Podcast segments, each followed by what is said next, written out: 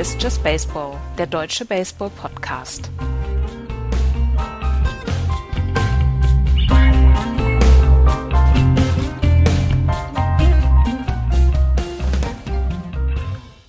Sonntag, Sonne, Just Baseball. Hallo, liebe Hörer, zu einer neuen Ausgabe des kleinen, schnuckligen Baseball Podcasts. Ich bin der Axel und wie jede Woche mit dabei der Andreas. Hallo. Und der Florian.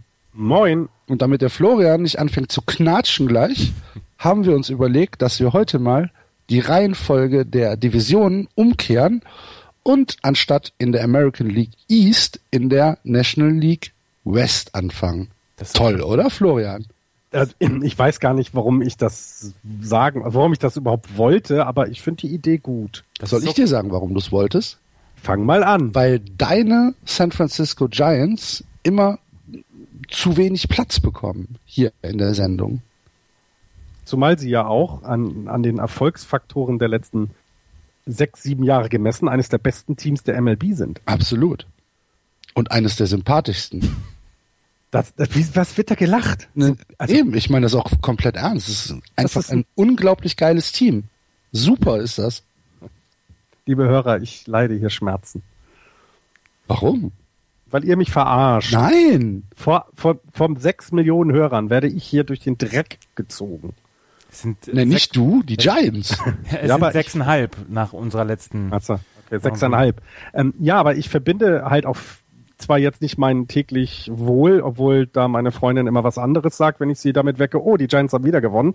Ähm, aber trotzdem bin ich dem Team ja sehr stark verbunden. Ähm, also das sind schon meine Giants. Das sind deine Giants. Da haben wir einen äh, Kommentar auf justbaseball.de bekommen zur letzten Sendung. Vielen Dank dafür. Wir freuen uns über äh, jeden Kommentar. Dieser ist vom äh, Calvero und der Calvero hat geschrieben, ähm, dass er es nicht so ganz nachvollziehen kann, dass wir in der Diskussion ähm, immer von den Teams äh, in Anführungsstrichen als wir reden. Wenn jetzt Andreas und äh, ich sagen, oh, die, äh, die, die Red Sox, wir müssen echt noch was tun, ähm, dann ist ihm das so ein bisschen aufgefallen.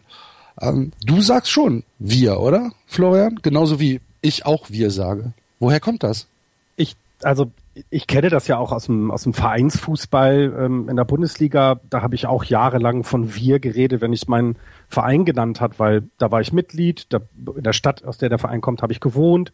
Das ist natürlich das eine, aber bei den Giants, ich meine, ich verfolge die jetzt seit Barry Bonds damals zu denen rübergewechselt ist, also aus Pittsburgh. Das sind jetzt über 20 Jahre, kann das sein? Ähm, ich habe sie jetzt natürlich nicht immer so im Zugriff. Ich kann nicht immer hingehen. Ich kann nicht jede Woche versuchen, ein Spiel zu besuchen, sondern das dauert. Und 2014, als ich das erste Mal da war, ist diese Bindung noch eh näher geworden. Ich habe immer schon damit gespro äh, davon gesprochen, dass wir es sind. Ich habe ich habe mit uns, also mit mir und meinem Team, 2010 auf dem Balkon in Barmbek Nord geheult, als wir die ähm, World Series gewonnen haben, als wir die World Series gewonnen haben, weil ich eben 20 Jahre lang darauf hingefiebert habe, dass das auch passiert. Und diese Bindung emotionale Bindung ist meinerseits schon sehr, sehr groß, ja. Das sind meine Giants. Ich sehe es ähnlich. Andreas? Ich mache mir da nie so richtig drüber Gedanken. Es ist mein Team, deswegen sage, spreche ich da immer von wir. Also, mhm. aber also richtig, äh, so richtig, so richtig überlegt habe ich mir da nie was oder beziehungsweise nie was bei gedacht. Es sind halt, es ist halt, sind halt wir. Mein, genau. mein Team und deswegen. Ja. Also Calvero nicht überbewerten. Ähm, aber dennoch vielen, vielen Dank für deinen Kommentar. Ihr, liebe Hörer, seid aufgerufen, entweder auf äh, justbaseball.de im Blog oder auf Twitter oder auf Facebook, uns euer Feedback zu geben. Wir freuen uns da immer sehr drüber. Gut, dann äh, gucken wir jetzt wirklich mal in die National League West und äh, schauen uns das Standing an. Die aktuell beste Mannschaft im Baseball, die San Francisco Giants, führen die Tabelle an. 56-33. Dahinter die LA Dodgers 50-40 und äh, ab den Colorado Rockies spielt schon keine Rolle mehr. Die Rockies 40-47, die Padres 38-50 und die Diamondbacks 38-51. 18 Spiele hinter den Giants zurück. Die Giants aktuell auf einem 7-3-Lauf. Ähm, eigentlich sind sie schon seit Ende Mai äh, auf, auf irgendwelchen 8-2, 9-1, 7-3 Läufen, oder Florian? Es gab, glaube ich, in den letzten Wochen einmal so eine zehn Tage, wo wir bei 4-6 standen. Das ist aber schon länger Oha. her. Das ist aber wirklich schon länger her. Ja, im Moment reiten die irgendein eine Welle, die ich, die ich nie, die ich vor der Saison so nicht gesehen habe. Die wahrscheinlich niemand vor der Saison so gesehen hat. Hatten jetzt nur eine schlechte Serie in den letzten zwei Wochen, das war gegen die Athletics. Ja, genau. Und die schlechte Serie war dann auch wirklich schlecht, weil sie, na, es waren, äh, die haben sie verloren, naja, haben sie verloren. Da war nur ein gutes Spiel noch dabei, als Madison Bumgarner auf dem Mount war. Ja, nee, es waren zwei gute Spiele dabei. Auch die 13-11 Niederlage war ganz gut. Also, okay, jetzt stimmt von den Hits her, ja. Ja, ja. ja es ist halt, ähm, also das zwei Dinge dazu. Sehr überraschend ist das Ganze, wenn man sich mal zum Beispiel die, also den Juni anguckt. In, Im Juni haben wir Hunter Pence auf die äh, DL-List gesetzt ähm, und der ist dort auch immer noch. Ähm, und dann hat man sich schon gedacht, naja, das wird ein Einschnitt sein, denn Hunter Pence war bis dahin der beste Offensivspieler. Und wenn man sich seine Statistiken anguckt, guckt man, das ist noch nicht mal ansatzweise, was zum Beispiel Spieler der Boston Red Sox auf die, ähm, auf die Platte bringen können. Ähm, das, der, der hat knapp bei 300 ein Betting Average gehabt ähm, und, und ist damit bester gewesen im Team. Und ähm, wir haben Matt Kane als, als fünfter Mann der Rotation äh, auf der DLS. Wir haben Matt Duffy dann auf die DLS geschickt. Hunter, äh, Joe Panic. Also die beiden standardmäßigen Third Base und Second Base äh, Leute waren auf der DL-Liste. Ähm, und eigentlich hatte ich erwartet, dass die Dodgers etwas rankommen.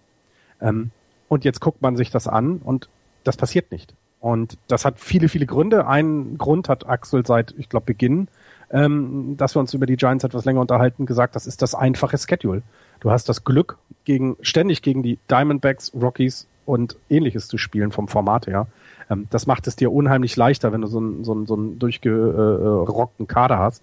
Ähm, ich habe irgendwo in der Vorbereitung gelesen, die Dodgers haben, hätten eigentlich einen wesentlich besseren Rekord, wenn sie den gleichen Schedule wie die Giants hätten zum Beispiel. Die haben nämlich einen etwas schwierigeren Schedule. Das ist also einerseits erklärbar. Kurze, kurze Zwischenfrage, Florian, Entschuldigung. Ja. Und vielleicht auch an Andreas, weil das, da habe ich mir letzte Woche auch noch Gedanken drüber gemacht, als ich äh, ich habe morgens hier irgendwie ein paar Kondensspiele ge äh, geguckt und habe mir das, ähm, ich glaube, es war irgendein Pirates-Spiel, ich weiß es gar nicht mehr so genau, aber auf jeden Fall habe ich mir dann gedacht, kann es sein, dass in der National League zwar die Spitze ähm, besser ist als in der American League, aber in der American League die komplette Breite besser ist? Dass die American League ausgeglichen ist bis zu Team 5 in den einzelnen Divisionen runter und dass es dadurch für die Spitzenteams schwerer wird, diese, ähm, ich sag mal, diese weichen Schedules auszunutzen? Du hast natürlich, und, und das ist ein ganz klarer Vorteil der National League in diesem Jahr. Du hast Atlanta, du hast Philadelphia, du hast Milwaukee, Cincinnati, San Diego, Arizona, zum Teil auch noch Colorado das sind einfach sehr, sehr viele Teams, gegen die du häufig spielst als National League Team. Und von daher hast du die soft, softeren Schedules und dafür, und, und da gibt es dann ein paar Teams, die halt wegziehen und die äh, sehr, sehr gut sind. In der American League hast du ähm, auch Teams, die mies sind, aber nicht, nicht ganz so mies, beziehungsweise nicht ganz mhm. so in diesem Rebuild begriffen wie in der, in der National League. Da mhm, hast du im Moment genau. Minnesota, da hast du die Angels, aber die sind noch weit entfernt von einem Rebuild. Ähm, du hast Tampa Bay, die äh, auch noch begreifen müssen, dass sie eigentlich alles äh, mal explodieren lassen müssen. Ähm, aber insgesamt die, die äh, Menge an Teams, die wirklich im Moment den Bodensatz darstellen, die ist in der National League deutlich größer, ja. Ja, und dadurch, dadurch gibt's halt auch diese, ja, diese, diese vielen guten äh, Records, ne, von, von den Spitzenspielen, äh, Spitzenmannschaften.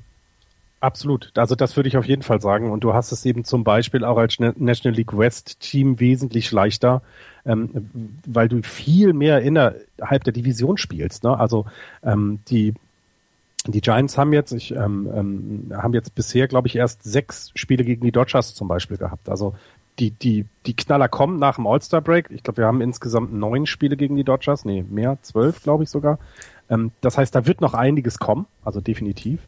Ähm, wir haben bisher zum Beispiel erst 13 Spiele gegen die Eastern, äh, die, gegen die Conference East, äh, National League East gehabt, so rum, Himmel, Herrgott. Ähm, dafür aber auch schon 19 gegen die Central und dann 45 gegen die eigene Division und 12 Interleague. Und wenn man sich das eben dann vom Rekord her anguckt, ähm, dann bist du eben gegen die East 7-6. Das ist relativ knapp. Du bist gegen die Central 13-6 mag aber eben auch an Brewers und, und Reds liegen. Und gegen die eigene Division bist du 30-15. Also das ist mhm. Wahnsinn. Also ich meine, ne, also Interleague bist du zum Beispiel 6-6, aber das will ich jetzt nicht so hoch rechnen, also so hoch anrechnen. Das ist jetzt nichts, was irgendwie als Vergleich dienen könnte. Aber wenn man sich das anguckt, ist einfach die Vielzahl der Spiele äh, größer. Und ähm, 38 Spiele zum Beispiel haben die ähm, Chicago Cubs erst gegen die eigene Division ge äh, äh, gespielt. Äh, die Giants schon 45, die Dodgers zum Beispiel nur 37, also acht Spiele weniger. Mhm. Und wenn man sich jetzt die sechseinhalb Spiele anguckt, die die Giants führen, dann kann es eben ein Hinweis sein, dass sie sehr, sehr stark in der eigenen Division unterwegs sind. Ja, gut. Ich habe einen Artikel zu den San Francisco Giants gelesen zu ihrem übermäßigen Nutzen des Bullpens. Also, dass die San Francisco Giants eine Riesensaison spielen dieses Jahr und trotz dieser ganzen Verletzten, wenn man sich die DL anguckt, ist das wirklich fantastisch. Aber sie nutzen ihr Bullpen sehr, sehr häufig und ein paar Leute davon übermäßig häufig vielleicht sogar. Corey Guerin ist gerade auf die DL gesetzt worden, schon 41 Einsätze. Josh Osage schon 43 Einsätze. Hunter Strickland 41. Lopez 39. Das heißt, dieses Bullpen oder Teile davon, dieses Bullpens, die werden echt heftig genutzt und ähm, da hat ähm, da hat Dings schon gesagt, Bruce Bochy schon gesagt, ähm, ja, das könnte Müdigkeit könnte tatsächlich zum Ende der Saison ein Faktor werden. Und jetzt versuchen sie in irgendeiner Weise ja vielleicht zur Trade Deadline was im, im Relief Pitching zu machen. Ja, Obwohl sie ja eigentlich mit äh, Bamgarner und mit äh, Cueto Leute haben, die äh, Dick Innings fressen, ne? Ja, auch Samaja mit 117 Innings ist ja, ja. Ähm, ja, aber Jake Peavy ja, zum Beispiel ja. hat, hat 18 Starts, hat genauso viele Starts wie John, äh, wie, wie Cueto und hat 40 Innings weniger. Das, ja. das ist halt, halt, schon mal eine ganze Menge. Matt Kane ist auch auf der DL im Moment, hat elf Starts, hat auch nur 57 Innings gehabt. Das war ja das Thema Anfang der Saison. Dass das aber dafür haben sie jetzt äh, Suarez.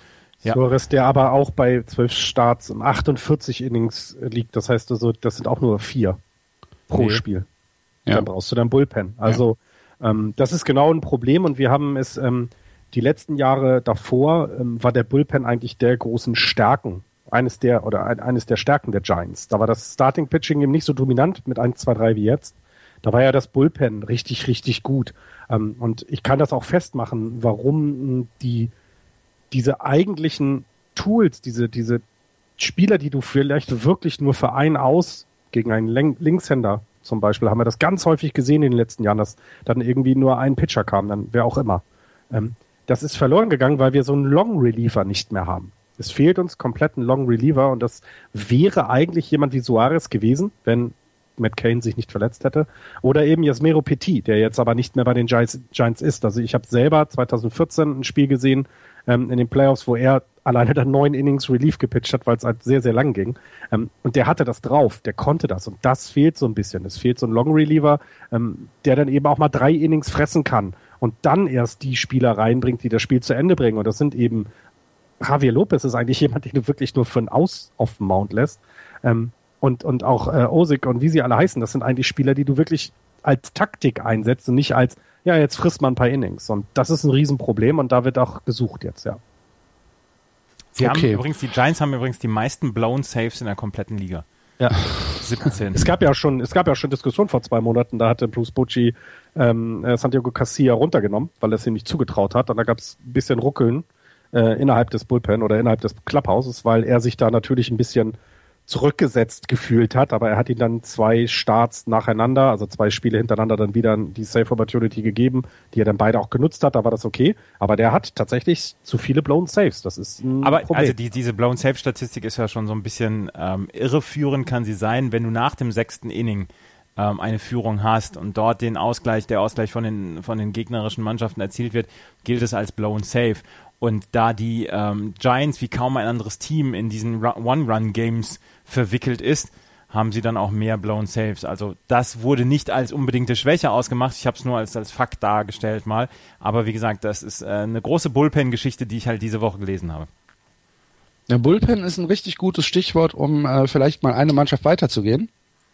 Weil bei den Dodgers ähm, kommt das Bullpen gerade einer großen Erfolgsgeschichte gleich. Ähm, am Anfang haben sie so ein bisschen gestruggelt, aber mittlerweile, äh, weil das Starting Pitching ja selten außer äh, Clayton Kershaw und Kenta Maeda ins äh, fünfte Inning kommt, äh, ist das Bullpen sehr, sehr beansprucht und äh, die Jungs äh, machen einen richtig guten Job. Adam äh, Liberatore hat jetzt gerade einen äh, Franchise-Rekord aufgestellt und hat das äh, 24. Äh, Inning hintereinander scoreless beendet. Der Typ steht äh, bei äh, 29.1 Innings, die er gepitcht hat und hat ein ERA von 0,61. Äh, Kenley Jensen hat ein ERA von 1,19. Joe Blanton 2,5, äh, 2,14.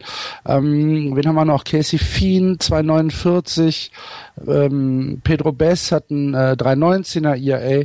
Äh, das Bullpen der Dodgers ist im Moment richtig, richtig gut und ein Grund dafür, warum die Dodgers noch nicht komplett aus dem Rennen sind. Fun Fact hier beim Bullpen der Dodgers immer, immer wenn ich die Dodgers einschalte, steht Chris Hatcher auf dem Mount. Und es ist meistens nichts Gutes, was er dann verzapft. Der hat einen IAL von über fünf.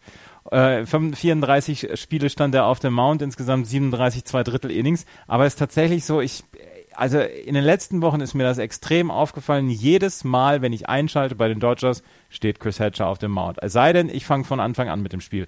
Aber um 4 Uhr morgens schlafe ich meistens noch. Ha, ja. danke, danke für den Seitenhieb. ja. Ähm, ja. Die Dodgers, die Dodgers aktuell sechseinhalb Spiele zurück hinter den äh, San Francisco Giants.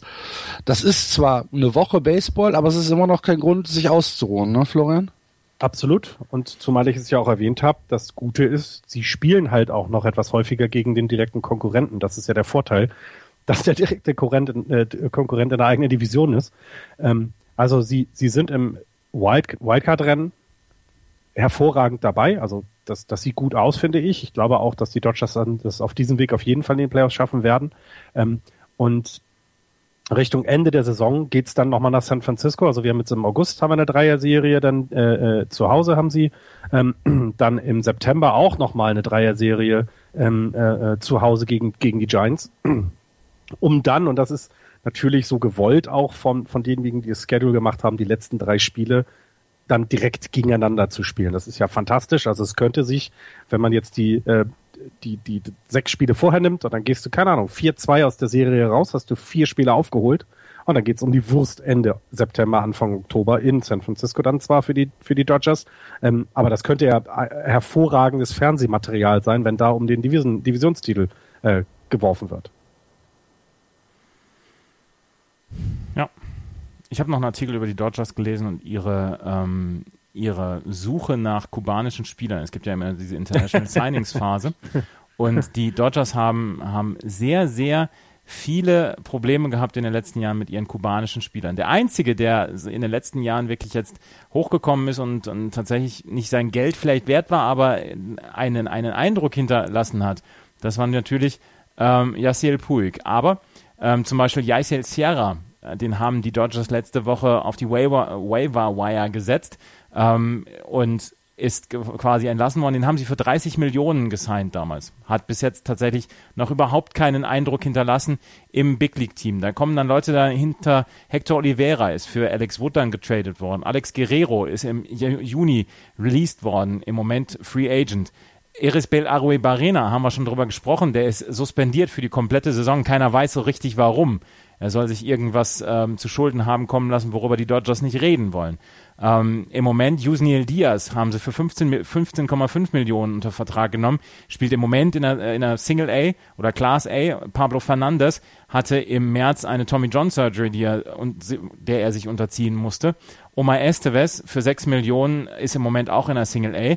Sie haben in den letzten drei oder vier Jahren 184,5 Millionen Dollar an kubanische Spieler rausgegeben und haben bis jetzt ein Wins above Replacement von 10,9 und da sind die 11,8 von Yassel Puig halt schon drin. Okay. Das heißt, vom Rest der Spieler bekommen sie überhaupt nichts. Und das ist halt das Problem dann mit International Signings. Ja, du kannst da eventuell eine Farm mit aufstocken, aber du brauchst entweder Geduld oder ein bisschen auch Glück, dass diese Leute dann wirklich ähm, dann äh, durchstarten. Und Yassel ist das so ein bisschen das VfL Wolfsburg der MLB, ja? Geld genug da, aber alles in Sand gesetzt. Oh, jetzt gibt's wieder Hörerkommentare. Wie könnte ich die Dodgers mit, mit Wolfsburg ja, aber in, vergleichen? In, in, in Sand gesetzt, das, das ist ja genau das, was ich ja den Angels vorwerfe. ähm, dass sie in Los Angeles das viele Geld unter anderem den Angels kann man ganz viel vorwerfen. Ja, genau. Aber wenn du dir anguckst, dass die Dodgers eben doch neben dem, dass sie eben so viel Geld für Kubaner, so viel Geld für andere Spieler ausgeben, ja trotzdem noch einen zukunftssicheren Kader haben. Also wenn man sich jetzt alles so rund um Trades anhört und liest, was die Dodgers haben, dann haben die A genug, um jetzt irgendwas aktuell wegzugeben, um viel, viel, viel dafür zurückzubekommen. Ähm, und es gibt halt auch einfach Leute, die sie eben nicht weggeben werden. Corey Seager ist da das, das große Beispiel. Ja. Der ist dieses Jahr erst wirklich richtig dabei als Profi und führt die offensiven Statistiken oder führte sie lange Jahre, äh, lange Monate an. Ich weiß gar nicht, wo wir jetzt sind, ob er immer noch der beste Offensivspieler der Dodgers ist. Und jetzt kann man eben der Franchise immer viel, viel vorwerfen. Das mache ich auch immer super gerne. Aber an der Stelle, das machen sie denn tatsächlich wieder richtig gut. Vielleicht ist es eben, sie haben eben mehr Möglichkeiten als die Pirates, als die Brewers, als die Rockies und als alles diese äh, äh, Small Market Teams. Sie haben einfach die Chance, mehr Geld einzunehmen. Und dass du dann, wenn du mehr Geld ausgibst, dass die, dass das Potenzial größer ist, all das Geld schlecht zu investieren, ist, glaube ich, auch ganz normal. Das würde ich ihnen so gar nicht unbedingt vorwerfen. Da würde ich eher Richtung Angels gucken und sagen, Alter, ihr habt das Geld wirklich Leuten in Rachen geworfen. Da gab es noch nicht mal eine Fantasie für Entwicklung, Albert Buchholz. Ähm, wenn sie jetzt aber an kubanische äh, äh, junge Männer äh, Geld verteilen, dann, naja, kann es gut gehen. Es kann aber auch mal schief gehen und es ist halt jetzt ein bisschen häufiger. Ich verteidige gerade die Dodgers. Na, wo sind wir denn jetzt hier gelandet? um, äh, um Corey Seager noch einmal statistisch zu untermauern, also er äh, ist tatsächlich immer noch der produktivste Spieler im gesamten Lineup. 17 Home Runs, 41 RBIs, ein äh, Betting Average von 2,98 OBP 358 und Slugging 524. Tolle Geschichte. Also ich finde das, ähm, und das macht mir halt auch Sorge, weil wir haben auch gesagt, äh, ich glaube hier, äh, Andre Athier ist jetzt, glaube ich, wieder zurück. Ich glaube, der kam jetzt, hat schon seine ersten Spiele wieder äh, gemacht.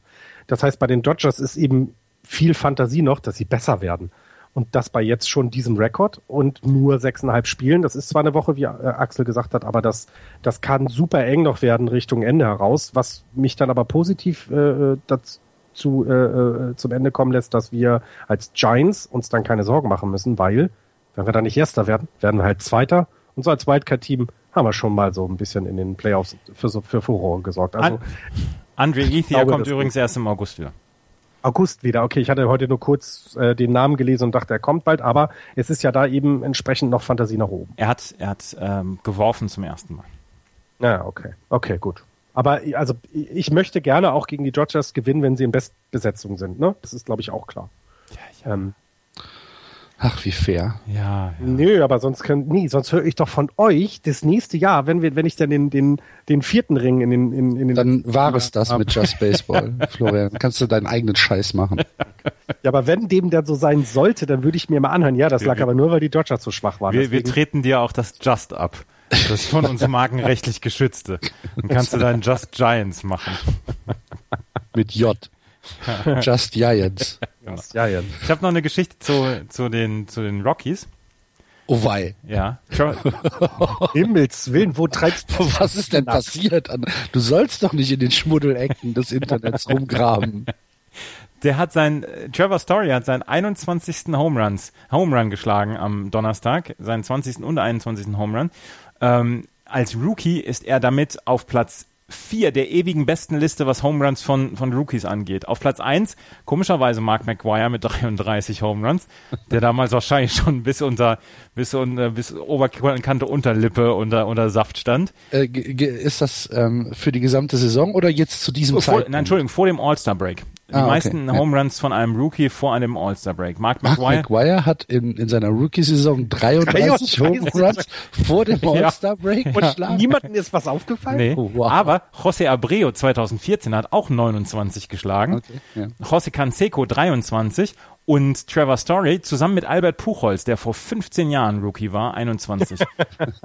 da hatten wir das Schwarz-Weiß-Fernsehen, ne, als er anfing. Albert Puchholz, vor 15 Jahren hat er seine Karriere begonnen. Auch ja. geil. Naja, und noch, hat jetzt noch eine Restlaufzeit seines Vertrages von zehn Jahren ja. und äh, kriegt dafür 30 Millionen Euro im ja. Jahr. Also das ist doch super. Ich wäre, trotz, alles, ich wäre trotzdem lieber Bobby Bonilla, aber ja. ja. Liebe Hörer, wenn ihr das letzte Woche nicht gehört habt, hört's bitte nach. Äh, ganz großartige Geschichte zu den Mets. Ja.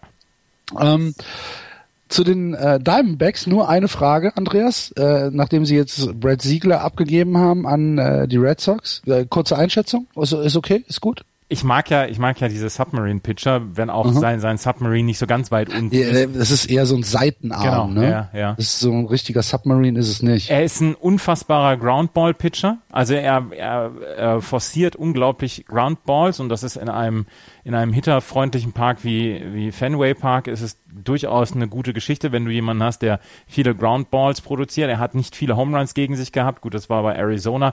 Das ist ein eher pitcherfreundlicher Park. Ähm, ich finde die Verpflichtung gut. Vor allen Dingen war sie wohl rein zufällig, dass sie in den gleichen Stunden gekommen ist, wie man, äh, wie man quasi Craig Kimbrell auf die DL setzen musste. Ich mag Ja. den, ich mag den Trade. Okay, Äh, gut. sorry, für mich als Nachfrage, er ist ein Reliever oder Ja, er Ja, ist ist der ein Closer. Closer. Ist der Closer Closer für die Diamondbacks okay. gewesen. Ähm, und ich äh, dann als Vorteil, was du gerade gesagt hast, mit so einer guten Defense, die die, die Red Sox im Infield haben, kannst du halt auch einen Groundball-Pitcher gut gebrauchen. Ne? Gibt ja nichts Ja. Schöneres als drei Groundball aus. Die, die Red Sox Defense ist so eine Geschichte für sich, aber da kommen wir gleich vielleicht ja noch drauf. Ähm, aber die Frage, die ich äh, an Andreas stellen wollte, glaubst du, dass äh, Granky auf den Markt kommt? Das ist eine sehr spannende Frage. Er hat einen relativ, ähm, ja, für sich natürlich sehr, sehr hohen Vertrag unterschrieben und ich weiß nicht, wer, ähm, wer dieses, wer dieses Gehalt aufnehmen möchte. Und ich habe, was ich so rausgehört, nee, was ich so Nee. rausgehört habe, ist, dass ähm, die die Arizona Diamondbacks wohl äh, ziemlich überwältigt sein müssen an Gegenwert, wenn sie Zach Greinke loswerden wollen. Ich glaube, dass sie ihn dieses Jahr noch behalten werden. Okay. Weil man muss ja eigentlich äh, sehr deutlich sagen, die Diamondbacks ähm, hatten vor der Saison relativ hohe Erwartungen an sich selbst. Ähm, Sie wurden die- auch von einem Teil dieses Podcasts mit sehr hohen Erwartungen überschüttet. Ich wollte gerade sagen, das ist, die sind, da sind auch einige Leute drauf reingefallen. Ja? Das ist richtig, das ist richtig. Ähm, und eigentlich können sie die Tür abschließen. Jedenfalls für dieses Jahr. Ja, dieses Jahr passiert da gar nichts mehr. Nee. Ja. Und ähm, darum die Frage, kommt vielleicht Granky auf den Markt? Was ist, was passiert mit Tyler Clippard? Ich weiß es nicht. Also Ich ich, könnte, mir, ich könnte mir fast vorstellen, dass es in Richtung Fire Sale geht. das könnte ich mir auch vorstellen, aber ich weiß nicht, wie gesagt, ob du, ob du Granky unterbringen kannst. Genauso wie Paul Goldschmidt. Paul Goldschmidt wird, wird niemals die Arizona Nee, Diamondbacks. aber Paul. Goldschmidt, wo soll der auch hingehen? Ja, genau. Und ich glaube, dass, dass sie ein paar, ein paar Anker behalten und das wären für mich Granky und natürlich Goldschmidt, aber der ist ja sowieso außerhalb jeder Diskussion.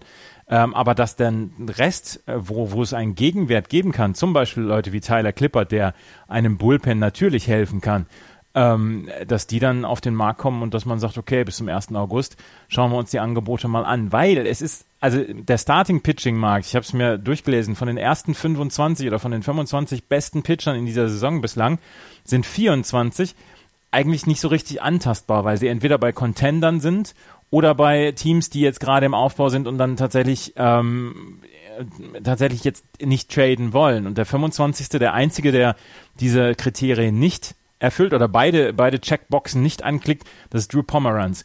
Und ähm, ansonsten äh, gibt es halt einen relativ dünnen Pitchermarkt. Die, die ähm, Diamondbacks sagen, okay, wir wollen ihn nicht loswerden. Aber wenn dann, wenn dann Dave Dombrowski am, am 1. August um 20 Uhr anruft und sagt, Leute, jetzt komm, lass uns mal reden, hä? Was machen wir jetzt? Vielleicht Drei werden sie Pros- dann weich. Ein, ein, ein Starter, ein Starter und zwei Prospects. Also einer, der jetzt schon bei euch in der Lineup steht, jeden Tag und gut ist, im Ausfield, Out, äh, Out, Outfield vielleicht und zwei Prospects. Dann wird er bestimmt Ja sagen. Ja, für Craig Kimbrell hat er schon vier Prospects abgegeben. Hätte er nicht machen müssen. Ja, Weiß man vorher nicht, ne? nee.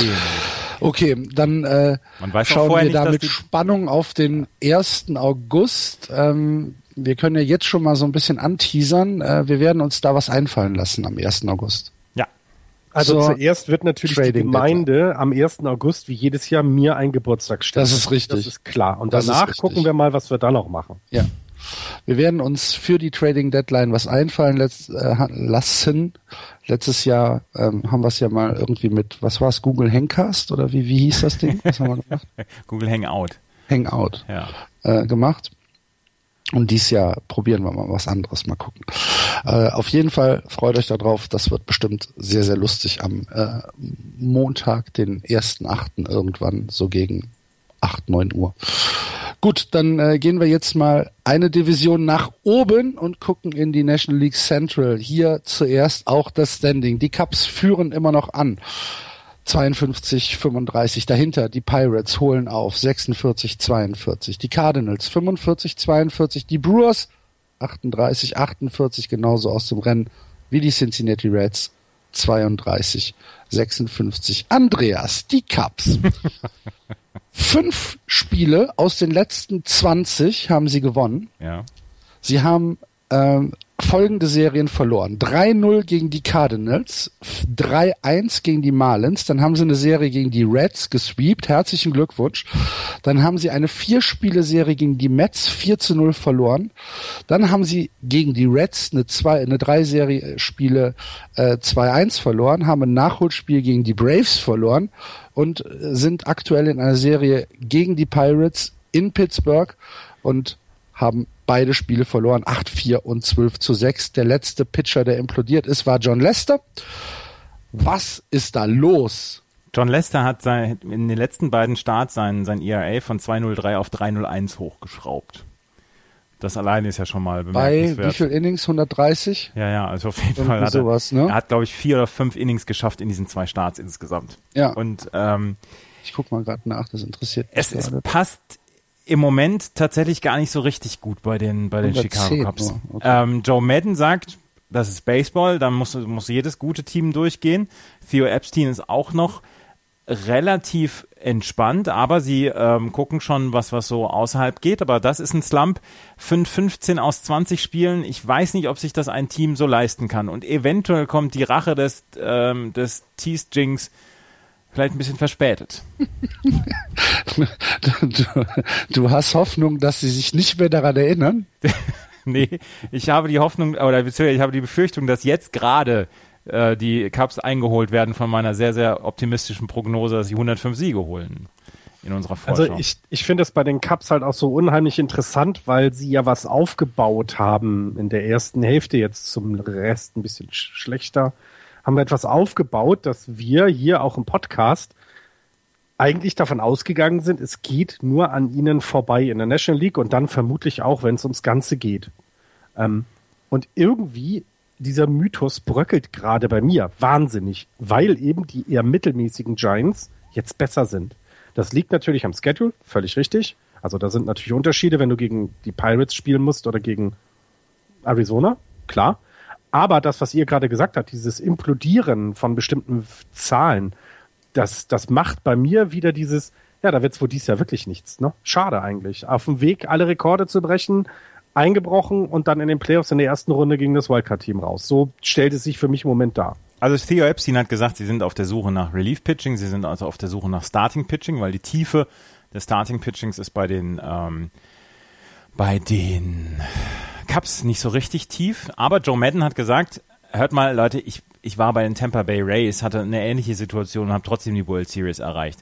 Das war 2008. Tampa Bay Rays haben die letzten sieben Spiele vorm All-Star Break verloren und sind dann in der World Series gesehen gewesen. Die 2003er Yankees ähm, haben einen ähnlichen Stretch gehabt, wo sie wo sie so schlecht gespielt haben, wo sie so viele Spiele verloren haben und es trotzdem in die World Series geschafft hat. Das Interessante finde ich jetzt bei den Chicago Cubs ist, wie kann dieses junge Team damit umgehen? Sie haben ein paar Veteranen natürlich auch auf dem Mount oder mit mit Joe Ross hinter hinter dem ähm, hinter dem Batter oder hinter dem äh, Homeplate hinter der Homeplate, aber ähm, wie kann das ein Team als Ganzes insgesamt wegstecken, dass es so ein Slump ist? Und ich meine, es sind ja gegen die Reds hat man eine Serie verloren, gegen die Braves verliert man auf einmal. Also wirklich gegen Teams, äh, die sonst die absoluten Ladenhüter sind. Und das ist im Moment etwas, was ich sehr interessant finde. Und ähm, 5-15 aus den letzten 20 Spielen, ah, wenn das den, wenn das den Red Sox so gelaufen wären, Ich bin Hättet nah am ihr schon Wasser. Zeton Mordio geschrieben und wärt schon ausgewandert zum, zum, zum Tennis. Naja, Ne? wir waren ja, waren ja zwischenzeitlich nicht weit weg. Nee, ich bin nah am Wasser gebaut, aber ich würde wahrscheinlich jeden Morgen dann mit, mit Tränen aufwachen. Ja, zu dem, zu dem Starting Pitching, also ähm, wenn man sich die, die reinen Zahlen anguckt, wir haben hier äh, Kyle Hendricks, der hat ein ERA von 2,55. Wir haben Jake Arrieta, der hat ein ERA von 2,68. John Lester 3,01, wie du gerade eben schon gesagt hast. Jason Hamill 3,46 und John Leckie 3,50. Das sind Zahlen, damit kann ich als Red Sox-Fan ziemlich gut leben. Natürlich Ziemlich kannst du damit leben, du würdest deine Mutter dafür verkaufen. Gib's doch zu. Ah, Doch, ich, ich hätte meine Mutter jetzt schon verkauft. Siehst du? Ich wollte es doch in die sagen. Schubkarre gelegt. Arme alte Frau. Ist, ähm, ja, natürlich sehen die Zahlen gut aus, aber sie sind halt alle gestiegen in den letzten, in den letzten Wochen. Und ich meine, die, die Chicago Cubs haben es im Monat Juli noch nicht geschafft, einen einzigen Quality Start hinzulegen. Also mindestens sechs Innings, ähm, maximal drei Runs zu, zu haben mit einem ihrer Starting Pitcher. Und das ist einfach nicht gut. Und das ist eine, eine besorgniserregende Tendenz und äh, wie gesagt, da müssen wir gucken oder da muss, müssen die Cubs gucken, ist das nur eine, eine, eine Phase oder weitet sich das aus? Jetzt haben sie erstmal ein paar Tage Pause. Das Problem ist halt, dass auch viele von den Cubs dann auch zum, zum All-Star-Game gehen. Ähm, aber dann kann man sich einfach mal ein bisschen sammeln und dann kann man wieder auf den, auf den Boden der Tatsachen zurückkommen und dann sehen wir ab nächsten Freitag wieder, wie es dann weiterläuft. Und ich darf ich aber trotzdem noch mal was sagen. Die Werte, die sie bisher vorgelegt hatten, offensiv sowie auch defensiv, waren aber auch, naja, also wie soll man das erzählen? Ich, ich glaube, es gibt so, so einen Autovergleich, das waren Ferrari-Werte, während man vielleicht einen Porsche erwartet. Also das ist schon etwas gewesen, was so außergewöhnlich war, dass es vielleicht auch einfach nicht haltbar war über eine gesamte Saison. Und wenn sie nachher mit dem Runs against äh, per Game landen bei 360, 370, ist es immer noch phän- phänomenal für ein so junges Team, auch was das auf dem Mount angeht, als wenn sie vorher irgendwie bei 330 waren oder sowas. Wenn der ERA teamübergreifend nachher Richtung 350 geht, sucht man, glaube ich, äh, in den gesamten National League Teams, die das noch besser machen können. Davon wird es nicht so viele geben. Also vielleicht ist einfach auch der Anspruch höher geworden, je besser ihre Zahlen waren. Also dass man jetzt diesen, naja, dieses Abstoß in Richtung immer noch sehr gut sein, einfach noch so als so, so, so, so viel empfindet. Ja, ich bin bei, ich bin, ich bin ja komplett bei euch. Ja. Ich bin gespannt, wie es mit den Cups weitergeht. Wie der Andreas eben schon gesagt hat, sehr junges Team. Ähm, sie haben noch nichts erreicht. Sie sind ähm, der vor der Saison äh, meilenweite Favorit gewesen aufgrund der Kaderzusammenstellung. Wird spannend. Und die Pittsburgh Pirates sind nicht schlecht dabei im Moment. Sie sind, haben, haben die letzten Spiele sehr, sehr gut ges, äh, gespielt und von 14 Spielen auf 6,5 zurück. Und irgendein schlauer Mensch hat mal gesagt, wenn du nach dem All-Star-Break ähm, 6,5 Spiele zurück bist, also am Tag des All-Star-Breaks 6,5 Spiele zurück bist, dann bist du noch im Rennen dabei. Und ähm, Ja. ja, Ja. schauen wir mal. Das sieht dann bei den Pirates danach aus, ne? Und die Pirates spielen halt auch tendenziell ziemlich gut. Habt ihr äh, mitbekommen, äh, dass äh, Josh Bell äh, diese Nacht einen Grand Slam geschlagen hat? jo. Ja. Josh Bell hochgezogen aus äh, AAA. Ähm, hatte seine zweite Pinch-Hit-Appearance. In seinem ersten äh, Spiel äh, als Pinch-Hitter hat er einen Base-Hit gelandet und sein, in seinem zweiten Auftritt als Pinch-Hitter äh, einen Grand Slam geschlagen. War das Herzlichen sein Glückwunsch. First ever Home Run? Hm, Das weiß ich nicht. Er hatte ja schon, er war, ist ja schon, schon mal, eigentlich relativ lange in der Liga. Ist zwar Genau. erst das dritte Jahr im Service, aber er ist schon äh, 2010 gedraftet worden. Und ich weiß nicht, ob er in, ähm, wo war der vorher? Ich glaube in Arizona. Ich bin mir gar nicht sicher. Ich weiß nicht, ob er schon mal einen Call-Up hatte. Kann ich dir nicht sagen. Auf Warte, jeden Fall ich ist es schon mal, nach. Nee, er hat vier. Home Runs in der MLB. Ja, okay. Kann man schon mal machen, finde ich. Also Er ist in Arizona, ähm, hat er, äh, Moment, wo steht's denn? Hm, Er ist in Baltimore hochgezogen worden und in Arizona und hat insgesamt vier Home Runs, 22 RBIs und ein Average von äh, 1,95 seit 2010. Aber er war ja von äh, 12 bis 16 äh, nicht mehr eingesetzt. kann man mal machen. Kein schlechter Weg, sich zurückzumelden. Ja. War auf jeden Fall äh, große Stimmung im Stadion. Er hat einen Tausender der Ball, Average. Der Ball ging in den Fluss. ein Tausender Average hat er. Das ist ein schöner. Average. das ist okay. Ja, jetzt ist zwei At-Bats, zwei Hits. Also, ja. Genau. Ähm, aber die, die Pirates tatsächlich sind auf dem Weg wieder der Besserung und ähm, sie haben ähm, sie haben Leute, die sie jetzt noch wieder zurückholen können. Zum Beispiel ähm, Francisco Savelli kommt nach dem All-Star Break wieder zurück. Ähm, sie haben ein ein ähm, unglaublich wir haben eben schon darüber gesprochen, softes Schedule. Von den 70 letzten Spielen der Pirates werden 40, nee, 34 gegen Milwaukee, Philadelphia und Cincinnati sein. Das mhm. heißt, 34 Spiele, in denen du absoluter Favorit bist. Und wenn du da, ich sage jetzt mal 24-10 rausgehst aus, aus diesen Spielen, aus diesen Serien, was man eigentlich als gutes Team erwarten sollte, dann bist du einfach in einer sehr, sehr guten Position. Und ähm, äh, Gary Cole, Talion kommen nach dem ähm, All-Star-Break wieder. Savelli soll auch wieder zurückkommen nach dem All-Star-Break. Das sind einfach drei Spieler, die die unglaublichen Push für die Pirates dann bieten und ähm, und trotzdem Francisco Liriano ist noch nicht so richtig gut dabei. Defensiv ist er richtig, äh, ist er gut, aber offensiv kommt da nicht so richtig viel. Äh, Andrew McCutcheon ist ähm, ist noch nicht so richtig wieder gut drauf, weil wir haben ja letztens noch darüber gesprochen, ob sie, ob die Pirates dann ähm, ähm, ähm, McCutcheon traden sollen. Und ja, es ist, ja, im Moment. Ähm, Aber als Positivbeispiel musst du dann auch Sterling Mate an, äh, anführen, der im Left Field eine super, super Saison spielt und äh, auch offensiv produziert wie nichts Gutes. Francisco Liriano habe ich gerade mit Francisco Lindor verwechselt, Entschuldigung. Also, ja. Liriano mit seinem äh, Starting Pitching ähm, ist auch noch nicht so richtig gut äh, mit einem 1,62er Whip und einem 5,50er ERA. Der müsste eigentlich eine, eine bessere Saison spielen. Ähm, und der sollte wieder zurückkommen. Garrett Cole sollte, sollte ein Comeback starten. Und wenn das zusammenkommt, dann äh, sind die Pittsburgh Pirates gar nicht so schlecht aufgestellt für den Stretch Run. Und ich traue ihm trotzdem keine Championship zu. Ich weiß nicht warum.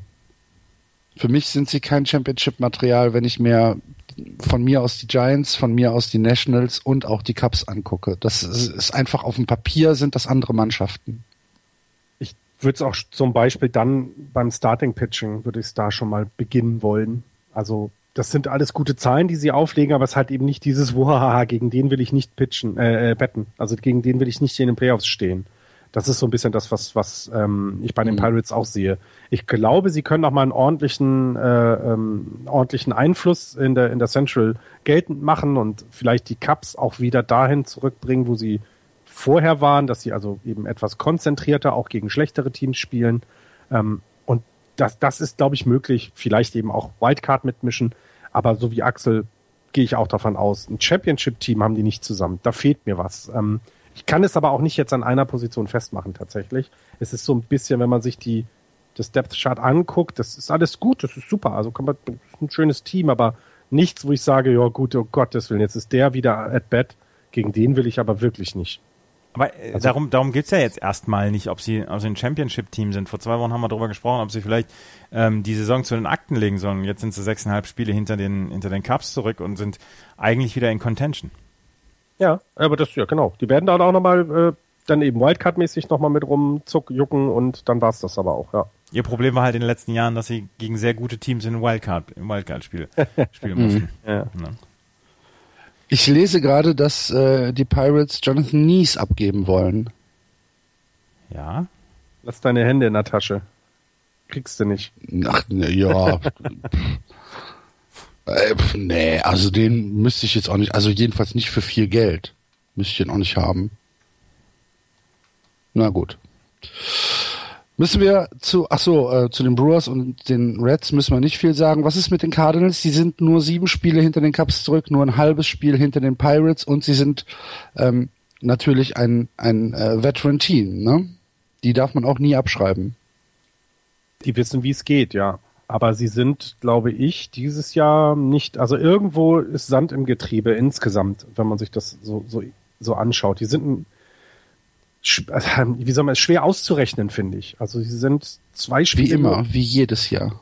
Ja, natürlich, aber zwei Spiele nur über 500 ist schon, ich will nicht sagen Enttäuschung, weil das ist Quatsch. Dafür haben sie ganz andere Ansätze. als, sie's, äh, als es andere Teams haben. Ähm, ich hätte, ich, ich, ich bin ein bisschen enttäuscht, sagen wir es so, weil ich sie sogar noch stärker als die Cups in diesem Jahr eingeschätzt hatte, weil ich eben gedacht habe, die holen wie zaubern wieder was aus dem Hut, womit keiner gerechnet hat. Das ist bisher nicht passiert. Schauen wir mal, was jetzt zu Trading Deadline passiert, ob sie da mitmischen wollen. Dann mit ihren 45 Siegen sind sie nur irgendwie zwei Spiele oder drei Spiele maximal, nee, zwei Spiele weg ähm, von dem Wildcard-Platz. Ich habe letztens, ähm, ich habe letztens einen Artikel gelesen über die St. Louis Cardinals, dass äh, Mike Matheny so unglaublich ähm, seine seine Rotation durchmischen musste beziehungsweise sein sein Pitching durchmischen musste, weil die St. Louis Cardinals Probleme im Bullpen hatten, weil sie einfach auch ein paar Verletzte hatten und dann hat sich zum Beispiel Adam Wainwright bei einem Spiel noch aufgewärmt im Bullpen, nur um zur Verfügung zu stehen.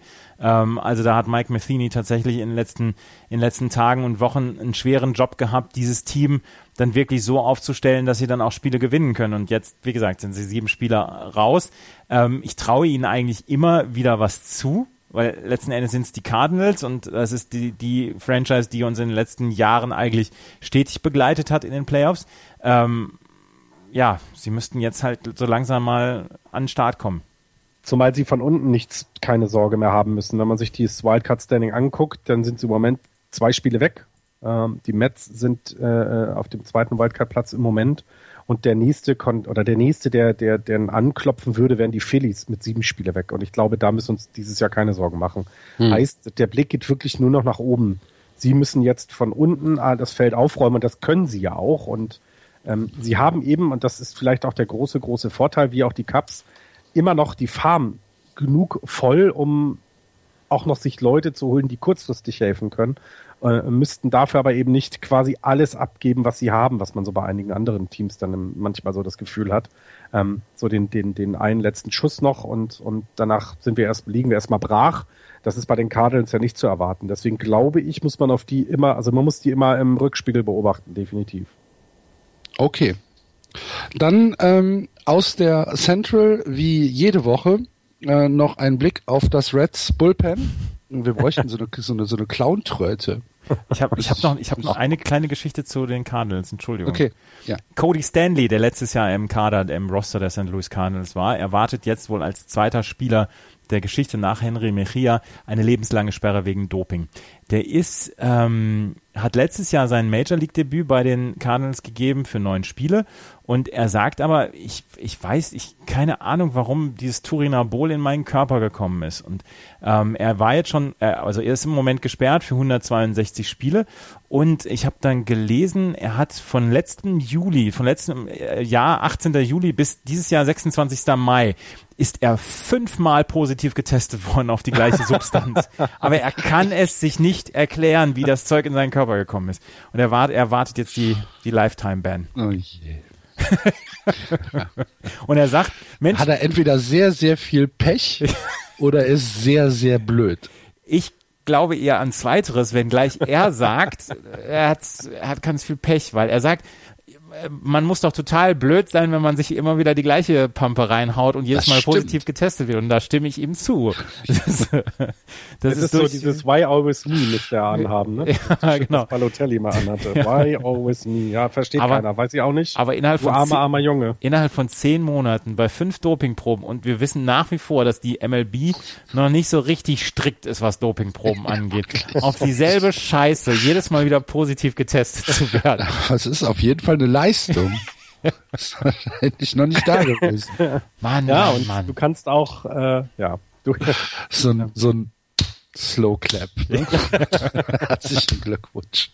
Der Dopingtester, der das ge gemacht hat, der musste auch denken, mal, will der mich jetzt verarschen? ja, genau. Weißt du, dann, weißt du, dann sind die Dopingtester haben ja auch wahrscheinlich irgendwie äh, äh, immer so ein, so ein, so ein äh, weiß nicht, so ein, so ein, so ein Blindenführerhund dabei, weil stark sind sie ja nicht oder, oder sehr, sehr konsequent oder wie auch immer, tief, tief weitgreifend sind diese Dopingtests in der MLB ja nicht. Und sich dann erwischen zu lassen, bedeutet ja, ja, genau. Sich dann erwischen zu lassen, ja, aber sich fünfmal innerhalb von zehn Monaten erwischen zu lassen. Ich glaube, der redet auch morgens mit seinem Toastbrot, weil das intelligenter ist. Oh, ey, furchtbar. Äh, lustige Geschichte. Gut, das stimmt. Und äh, ja, also dumm ist dann ein super Übergang zum, zum Red Bull Pen. Wie jede Woche gucken wir da mal kurz drauf. Ähm, es gibt in der totalen keine Verschiebung. Es sind immer noch elf Pitcher aus dem äh, Relief-Stuff mit einem ERA über sieben, aber es gibt zwei persönliche Änderungen. Steve Delabar ist äh, rausgeflogen, der mit einem relativ sauberen Outing äh, sein ERA auf 6,75 hat drücken können. Herzlichen Glückwunsch. Dafür neu äh, im Line-Up Alfredo Simon der äh, in der letzten Woche drei Einsätze hatte. Einmal gegen die Chicago Cubs, wo er in 2.2 Innings zehn Hits abgegeben hat und ein 16,39er ERA. Einmal äh, bei den Pittsburgh Pirates, wo er in vier Innings sechs Hits abgegeben hat. Ähm, darunter äh, ein Home Run, 13,50 und äh, bei den Indians hat er in vier Innings 14 Hits abgegeben. Das ist ein 10,34er, den er da geerntet hat und der hat sich äh, verbessert auf 9,45.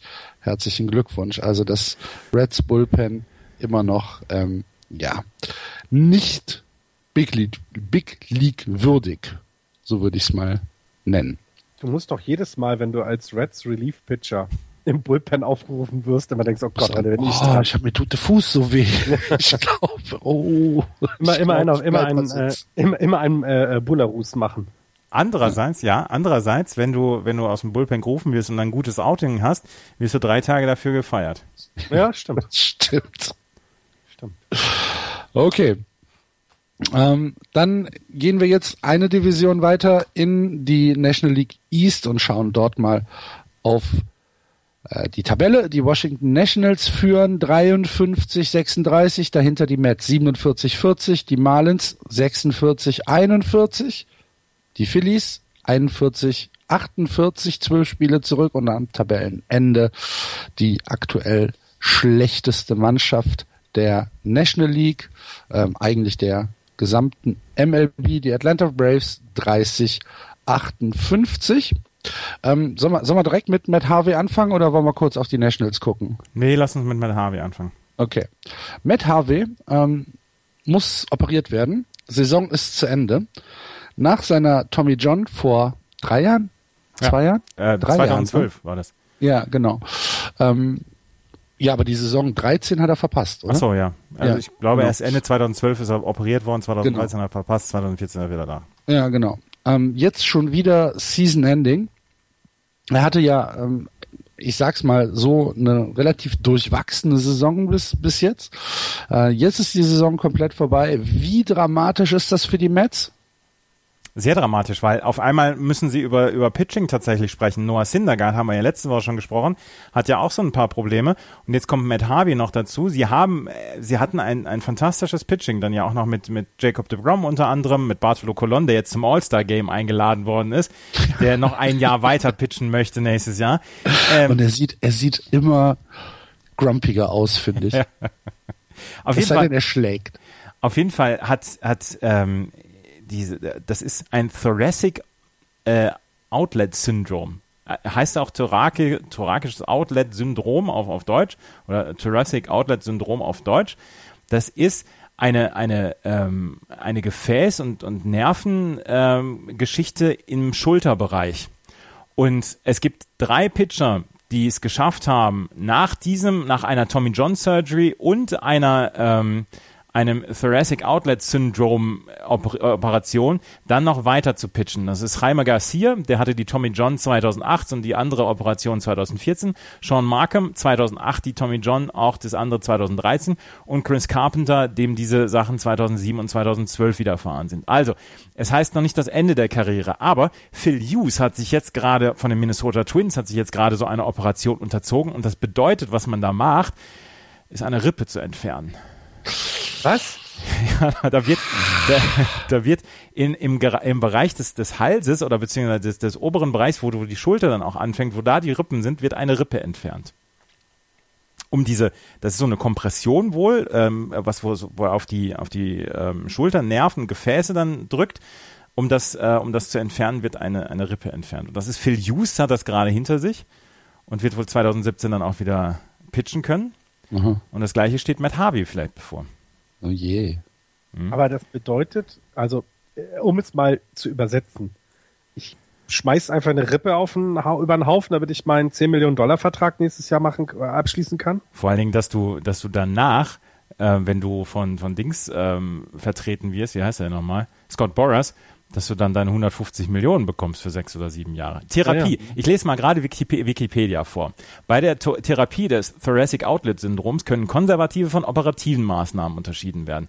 Konservativ wird bei leichterer Krankheitsausprägung eingeschlagen, besteht vor allem aus physiotherapeutischen Maßnahmen. Dazu gehören manuelle Griffe, aktive Übungen zur Kräftigung Schultergürtelmuskulatur, Massagen und die Anwendung von Wärme zur Lockerung der Muskulatur. Operative Maßnahmen sind bei ausgeprägter Symptomatik indiziert und sind auf die Beseitigung der Engstelle ausgerichtet, beispielsweise die Entfernung einer vorhandenen Halsrippe oder der ersten Rippe beim Scalenus-Syndrom. Und weil Matt Harvey äh, bei einem seiner Starts, bei seinem, seiner letzten Starts seine Finger nicht mehr gespürt hat, könnte ich mir vorstellen, dass es nicht unbedingt die einfachste Geschichte ist. Also ich, das ich stimmt. Ich find, und wahrscheinlich kann man davon ausgehen, dass die konservativen Maßnahmen alle schon eingeleitet worden ich sind. Ich wollte gerade sagen, der hat ja nun auch genug Physios um sich rum. Der wird ja, der, der wacht ja morgens auf und nachdem er dann die zwei Frauen aus dem Bett geschmissen hat, kommt der, der Physio, der, der, der Metz ja nicht und ihn. Du bist nur so. neidisch. So, ja, natürlich bin ich neidisch. Aber der, ähm, wird der, wird der Physio beginnen. Also ich meine, die, die Betreuung eines Profis in der National League ist, äh, in der Major League ist ja, das kann man ja mit, mit Otto Normalverbraucher nicht vergleichen, sowieso nicht. Ähm, aber das gilt ja, weil das ja, das ist ja, die Spieler sind ja, sind ja ein An Anlagegut der Vereine, der ja. Besitzer. Und darum wird sich natürlich gekümmert. Das merkt man ja mal wieder, wenn man eben hört, kommst du in die Triple A, fährst du mit dem Bus und sofort in der, in der Big League wird geflogen. Also solche Dinge sind es ja schon. Aber da ist für mich ja tatsächlich, also das ist ja der, das ist ja der helle Wahnsinn, dass du quasi eine Rippe opferst, um den nächsten Vertrag zu bekommen zeigt, wie überhöht manchmal der Sport doch dann tatsächlich ist. Ähm, ah, klingt für ihn ja jetzt nicht sehr positiv, weil er ja auch schon letztes Jahr brauchte, ähm, um sich von seiner ersten Operation. Es klingt, es klingt gar nicht gut. Der, der, der ja. Junge war so ein unfassbares Talent und, und hat so viel, so, so einen Hype um sich drum gehabt. Und dann kommt die Tommy John und jetzt noch diese Scheiße. Das ist eine Katastrophe. Ja. Ja, und äh, Zach Wieler, ich weiß gar nicht, wie sein Fortschritt ist, müsste ich mal gucken. Also das wäre ja dann, das war ja immer so ein bisschen, naja, wenn wir denn mal Probleme im Pitching haben, der Zach Wieler kommt ja wieder. Ähm, und ich weiß gar nicht, wie sein Fortschritt ist, also wann er dann mit seinem Rehab beginnt. Krass. Wahnsinn. Also ich äh, ich finde ich, äh, es ist sehr, sehr schade und wir wissen ja auch, dass die Mets halt ungern Geld ausgeben. Das heißt, ja, und Dings hier, und Noah Syndergaard hat ja immer noch dieses Bone Spur, also diesen Knochensporn. Das ist ja wie, also man kennt den Fersensporn ja im, im, im Deutschen. Und da hat er ja immer noch äh, so ein, so ein im, im, im, im Ellenbogen hat er das wohl. Und der kriegt im Moment entzündungshemmende Medikamente, und pitcht aber weiter und dann hat er letzten, beim letzten Start ist ein Fastball, der gerne mal über 100 Meilen ist, beziehungsweise 98, 99 Meilen, ist im fünften Inning auf 91 Meilen zurückgegangen, musste Terry Collins ihn sofort vom Mount runterholen. Also die Mets Wahnsinn. haben nicht so richtig gute Tage gehabt, was das Pitching angeht. Ich habe gerade nochmal nachgelesen, äh, at least a month away, äh, hatte ja. der ähm, GM erzählt, ist Zach Wheeler, aber es scheint wohl wieder irgendwelche Setbacks zu geben beim Re Recovery-Prozess von Zach Wheeler. Das heißt also, die müssen was auf der Trade äh, auf der, äh, mit Trades machen. Also du kannst dich nicht darauf verlassen, dass Wheeler jetzt meinetwegen kurz nach dem All-Star-Break dann kommt und, und er wird ja auch nicht sofort wieder Impact äh, haben. Wir haben es ja bei Harvey gesehen was nach so einer Tommy John Surgery erst einmal los ist, ne? Wie viel Innings du darfst und, Hilft und nix. all das. Also, Hilft nichts, Bartolo Colon muss alle zwei Tage auf dem Mount. Ja, wobei ich als Giants-Fan ja ein bisschen sauer bin auf, auf die MLB wegen Bartolo Colon. Also das ist ja, das ist ja traurig, was sie da für ein Bild abliefern. Weswegen? Also, naja, sie haben ihn ja an, anstelle von Madison Bumgarner ins äh, All-Star-Game berufen. Ach so. Ähm, weil Madison Bumgarner am Samstag noch einen, einen Start hat aber da hat der Manager gleich mal gesagt, vielleicht hätte ich ihn ja gar nicht starten lassen.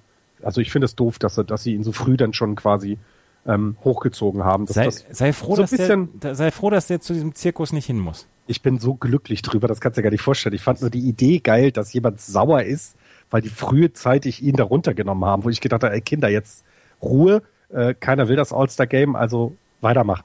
Ja. Sehr, sehr, sehr lustig. Und Colon kann man es ja auch mal gönnen. Ich meine, was der jetzt dieses Jahr geleistet hat bisher, ähm, und hoffen wir mal, dass das alles legal war, was da passiert ist, ja. ähm, ist es einfach eine tolle Geschichte und ich gönne es ihm von ganzem Herzen tatsächlich, ähm, weil man seine Geschichte auch einfach gut erzählen kann und das All-Star-Game ist ja dazu da, Geschichten zu erzählen.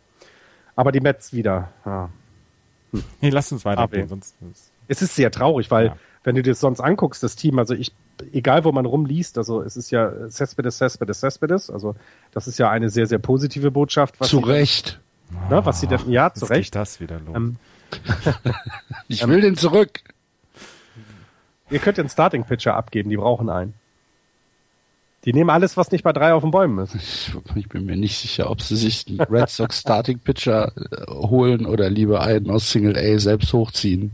Das, das ist übrigens etwas, ähm, wir hatten ja gerade auch so ein bisschen darüber gesprochen, ähm, so, so die National League hat eben so viele Teams, die so schlecht sind, weil sie im Rebuild-Prozess sind. Ich glaube, du wirst es auch nicht mehr wie früher haben, dass du so ein so ein Deal einstielen kannst, also dass du einstehen kannst, dass du irgendwie es schaffst, Rumpelzeugs irgendwo hin zu verschiffen, was keiner braucht und äh, dir selber die Perlen rauspickst.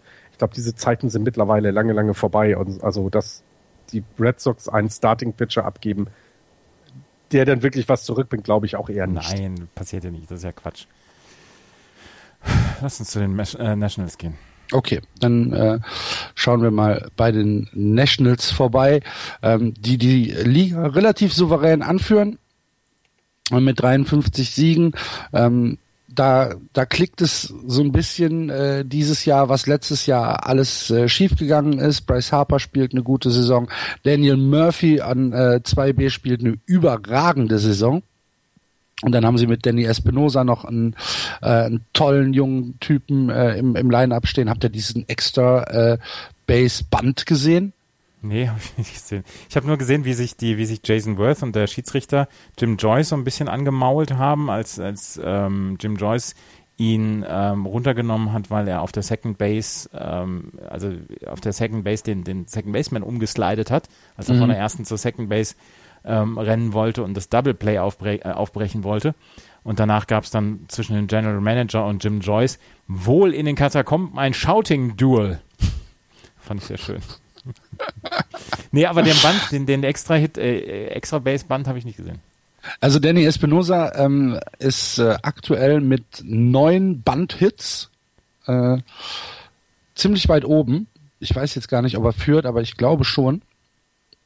Und äh, einer war dann halt äh, ja der der Versuch, ihn auf äh, 1B halt noch auszuwerfen, der dann halt so ein bisschen äh, von von von der Base wegging und dann hat äh, der der äh, 1B-Mann hat nicht richtig zugepackt und dann äh, fiel er hin und äh, dann ist Espinosa einfach weitergelaufen und es wurde nicht als äh, Hit und Error gewertet, sondern einfach nur als Hit und ähm, das war ein äh, ein extra Base Band. Ist okay. Kann ja, man mal machen, ist ja. lustig. Gut. Ähm, Zumal man auch sagen muss, er ist ja nicht dafür bekannt, jetzt nur Band oder so, ne? So nee, Slugger. nee, nee, nee, ist ja nee. Auch ein er hat 18 Slugger, Home Runs. Ne? Er ist eben auch ein guter Slugger und wenn du dann ja, trotzdem, wenn du trotzdem die, äh, die, die Bandskills, die du brauchst, weil das ist taktisch manchmal notwendig, auch als guter Mann ähm, zu banden, ähm, ist das einfach gut. Das finde ich, finde ja, ich klasse. Ja, ja. ja. Also er, er kann's und äh, äh, es gab auf ESPN gab so ein kleines Feature, ähm, wo sie ihn mal gefragt haben, wo ist denn der der Band äh, Sweet Spot? Und dann hat er gesagt, ah, ist egal. Muss den Schläger halt runterkriegen. Ach so, okay. Bryce, ja. Bryce Harper übrigens ist zum vierten Mal fürs All-Star-Game eingeladen worden, ist immer noch jünger als zehn mit, Spieler. Mit 14. nee, ist immer noch jünger als zehn Spieler, die beim Futures Game dabei sind.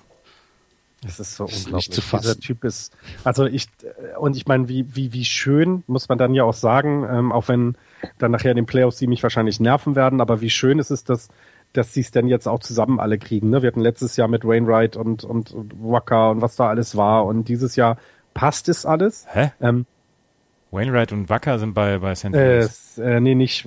Peppelborn. Und Peppelborn. Strasburg, ja, ja, genau, Strasburg, Entschuldigung. Strasburg, ja, genau. Übrigens, Entschuldigung, der erste Pitcher vom, vom All-Star-Break mit zwölf Siegen, zwölf zu null sogar. Ja. Und äh, er ist noch einen vom Rekord entfernt, 13 zu 0 gab es einen Rekord, aber ansonsten ja, ist er. Und, und genau das, genau das, also ne, es passt dieses Jahr einfach gut und mit Daniel Murphy sich fantastisch ja. verstärkt. Also auch da, ne, nicht jetzt eben gesagt, gut, wir, wir bleiben bei unserem Team, wir, wir haben alles beisammen und es hat eben nicht geklickt, sondern nochmal noch mal einen oben drauf gesetzt und ähm, sie sind sehr ausbalanciert und eben ähm, schaffen es, nur kleinere Down, also so, so kleinere Losing Streaks zu haben, die nicht so, so, so immanent sind wie jetzt bei den, bei den Cups, wo du, wo du mal 20 Spiele hast und nicht so viel gewinnst. Ja. Das haben die Nationals dieses Jahr noch nicht in der Form gehabt. Und ich glaube, das macht dann auch ein Team aus, ein gutes Team aus, dass du es eben schaffst, sich ständig auf hohem Niveau äh, zu halten. Aber es ist halt immer noch eine, eine Washingtoner äh, Sportmannschaft. Das heißt, sie werden es schon verkacken. Ja, auf irgendeine Weise werden sie es verkacken, ja. es gibt im Moment noch Sorgen um Ryan Zimmerman. Ryan Zimmerman sollte eigentlich Cleanup immer hitten auf, auf der 4. Ähm, aber er ist dieses Jahr tatsächlich sehr, sehr schlecht dabei. Hat nur ein 2, nee, 221er Average, ähm, 60 Punkte unter seinem Career Average und ist schon zweimal jetzt in der ähm, in der Dings äh, in der Order in der Betting Order gedroppt worden. Also das heißt von vier auf sechs inzwischen. Und das ist einer den sie eigentlich wieder auf on, on track bekommen müssen. Und das heißt sie ähm, suchen einen 1B Mann Was denn? Ach Quatsch, nein, die suchen keinen 1B, Mann. Die suchen, die suchen Ryan Zimmermans Form, suchen sie. die wird zurückkommen, glaube ich. Aber äh, tatsächlich, sie können es sich im Moment leisten, ihn mit durchzuschleppen. Das ist ja ähnlich wie was äh, mit, mit Texas und Prince Fielder haben. Ähm, aber ja. Oh, Wobei Texas. die Zahlen von Zimmerman schlechter sind als die von Fielder dann wiederum, ne? Ja. Ist dann, aber ich finde es halt eben, da merkst du, wie ausgeglichen das Team sonst ist. Das finde ich immer einen sehr, sehr guten Hint darauf, dass das ansonsten richtig gut passt. Ähm, ich würde es zwar, also ich würde zwar komisch finden, wenn Jason Worth nochmal irgendwie einen Impact, aber der, der, gefühlt ist der auch schon dabei, seitdem ich Baseball gucke und sieht schon immer so komisch aus mit seinem Bart, aber das ist, äh, ja, es passt sehr, sehr gut in dem Team zusammen und ähm, vor allem die Pitcher halten es ja auch ähm, mit der Form. Ne? Wir haben also dieses Jahr eben nicht diese, diese Absteig oder diese, diese Underperformer, wie wir es im letzten Jahr hatten. Das ist schon gut anzusehen. Ja, also normalerweise sollten sie, wenn sie, ja, wenn alles normal läuft, sollten die Nationals eigentlich schon die Division gewinnen. Und wenn du die hier vor allem, und wenn du dir das jetzt nochmal anguckst, und jetzt kann ich es wieder anbringen, diese, dieses Bullpen, ähm, sie haben eben auch viele, viele äh, Bullpen-Spieler, die sie immer wieder einsetzen, aber sie haben in der Hinterhand immer Jasmiro Yusmiro Petit, der ja von den Giants zu den Nationals gewechselt war, als wirklich Long Reliever. Und der kann auch mal starten, der kann also viele, viele Dinge machen, die die andere Pitcher nicht so drauf haben und vielleicht eine andere Rolle bei sich sehen. Und der ist sich zu nicht zu schade. Und ich glaube, das ist auch auch ein Teil des Erfolges, dass wenn ein Starting Pitcher mal einen schlechten Tag hat, du drei, vier Innings äh, überbrücken kannst und dann normal dein Bullpen bringst. Und nicht unwichtig. Ich habe letzte Nacht habe ich äh, mir Washington gegen die Mets, ich glaube gegen die Mets haben sie gespielt, oder? Letzte Nacht. Äh, auf jeden Fall habe ich mir das angeguckt und äh, Max Scherzer ist, hat gepitcht und der hatte gleich in seinem ersten äh, Inning hatte er glaube ich zwei Hits, ganz ein, ein Error dabei und ähm, er hatte Bases loaded, hatte dann zwei Strikeouts und von da an gab es gar nichts mehr gegen ihn. Wieder sieben mhm. Innings gepitcht, wo ich, wo ich dachte nach zwei oder drei Bettern, heute kriegt er auf die auf die Mütze, aber nee, Max Scherzer hat sich mal wieder durchgekämpft, hat auch schon 127 Innings abgerissen. Mhm. Und ja, das Einzige, was tatsächlich bei ihm immer noch ein Thema ist, sind die Home Runs gegen ihn, 21. Aber er hat gesagt, er kann mit allem leben, er kann sogar mit Solo-Home Runs leben, wenn der Rest in Ordnung ist, passt alles für ihn. Ja. ja.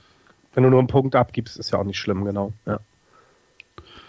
Okay, ähm, zu den Miami Marlins vielleicht eine Sache. Giancarlo Stanton hat seinen Betting Average auf 2,33 geschraubt. Er war ja mal irgendwie äh, sogar unter der Mendoza-Line. Äh, 19 Home Runs, äh, 48 RBIs. Die Marlins sind auch noch nicht ganz aus dem äh, Rennen raus. Sechs Spiele hinter den äh, Washington Nationals zurück und äh, auch noch in Reichweite des Wildcard-Platzes. Glaubt ihr, dass die Marlins eine äh, ne, ne Rolle spielen können, wenigstens wenn es um die Wildcard geht in der National League? Ja, definitiv. Ich glaube auch. Also weil eben Giancarlo zurück. Stanton zurückkommt. Genau. Also ja. der wird immer besser. Ich hatte eine Statistik gesehen, ich finde sie jetzt so schnell nicht wieder. Ähm, sie hatten, also man hatte natürlich immer viel über sein schlechtes Betting äh, gesprochen. Und dann hatten sie so irgendwie seine letzten neun At-Bats, wo, keine Ahnung, fünf Home Runs, die über 400 Fuß waren oder 500 Fuß. Ich habe keinen, der schlägt ja alles dann auch wirklich raus. Also das ist ja dann auch nach 500 Fuß ist schon weit. Nein, aber also sie haben auf jeden Fall, ähm, sie haben auf jeden Fall gezeigt, dass er wieder zurückkommt so langsam. Also dass es wirklich tatsächlich, ähm, er hatte ja einen Slump definitiv. Ähm, Das hat man auch, das hat man ja auch in, an den Statistiken ablesen können. Aber hier war es eben, ähm, dass er wieder zurück ist und, und, und auch wieder den Ball rausschlägt und das hast du mit deiner, ähm, mit der, mit der Betting Average hast du es ja gerade angesprochen, die steigt und steigt und steigt. Jetzt lass ihn nochmal Pause machen. Ähm, ich glaube, beim All-Star Game ist er ja nicht, wenn ich das richtig in Erinnerung hatte. Und dann kommt er ausgeruht wieder und wird dann einfach seine, seine Kollegen, die ja schon sehr, sehr gut sind dieses Jahr, einfach nochmal wieder unterstützen und die Miami Marlins dadurch besser machen. Und mhm. die werden ein Faktor sein, ja.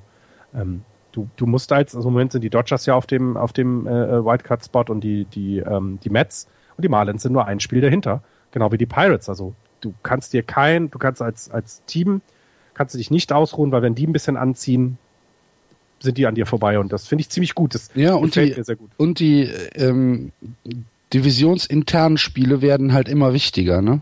Richtig. Richtig, du darfst es dir nicht erlauben, mal eben die, Meile, äh, die Marlins zu unterschätzen. Sonst ja. verlierst du gegen sie und für die Mets wäre es jetzt tödlich, sie würden sofort runterfallen und ähm, auch die Pirates können sich da nicht ausruhen, ja. Also ich finde das sehr, sehr gut. Also ähm, und ich, ich finde auch, die hätten es ja auch mal verdient, weil sie ja in den letzten Jahren schon dann angefangen haben, wieder mehr Dinge richtig zu machen. Ähm, sich nicht mit der mit Miami selber und den den den Fans vor Ort anzulegen, sondern dann tatsächlich schlau Leute einkaufen, auch mal ein bisschen die Verträge verlängern, da behalten und nicht gleich alles weggeben. Das, das hatten sie ja alle schon. Und, und so könnte sich da ja wieder was entwickeln, was dann ja ähm, auch etwas auf etwas breiteren Füßen steht.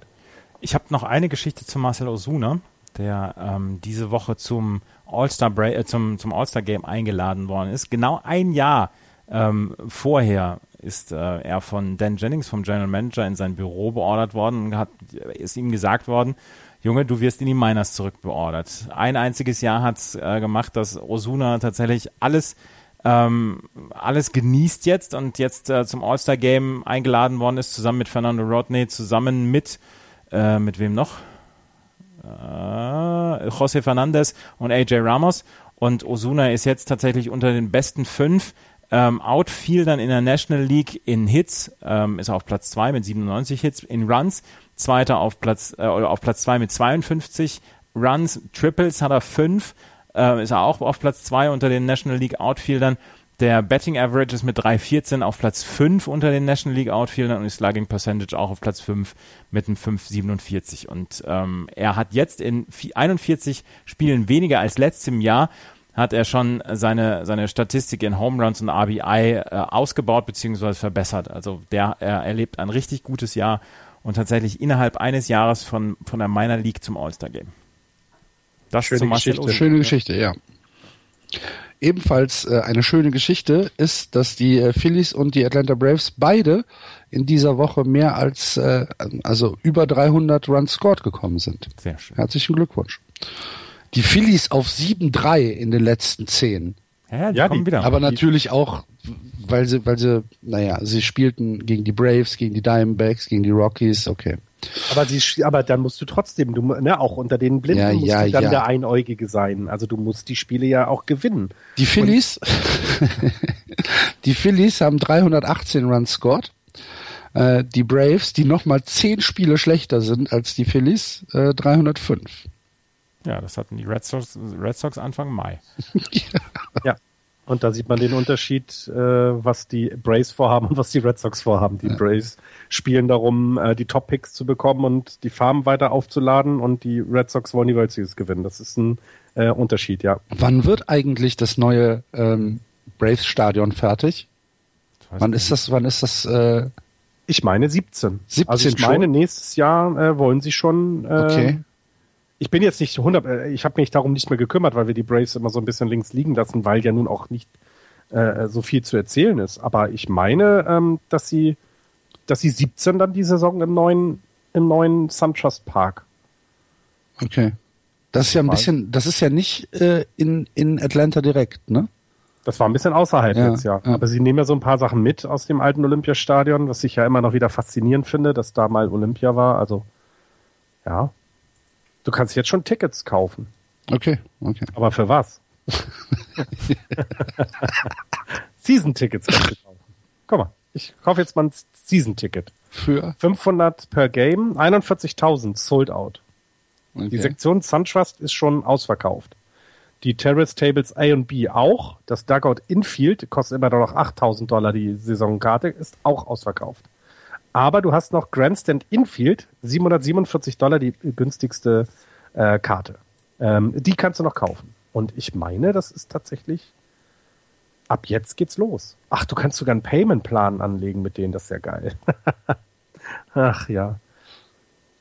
Okay. Herrlich. Aber also ich würde gerne mal dahin. Ich würde mir gerne mal so einen, so einen neuen Ballpark, also die, ich, der, der, die, den Marlins Park habe ich mir angeguckt.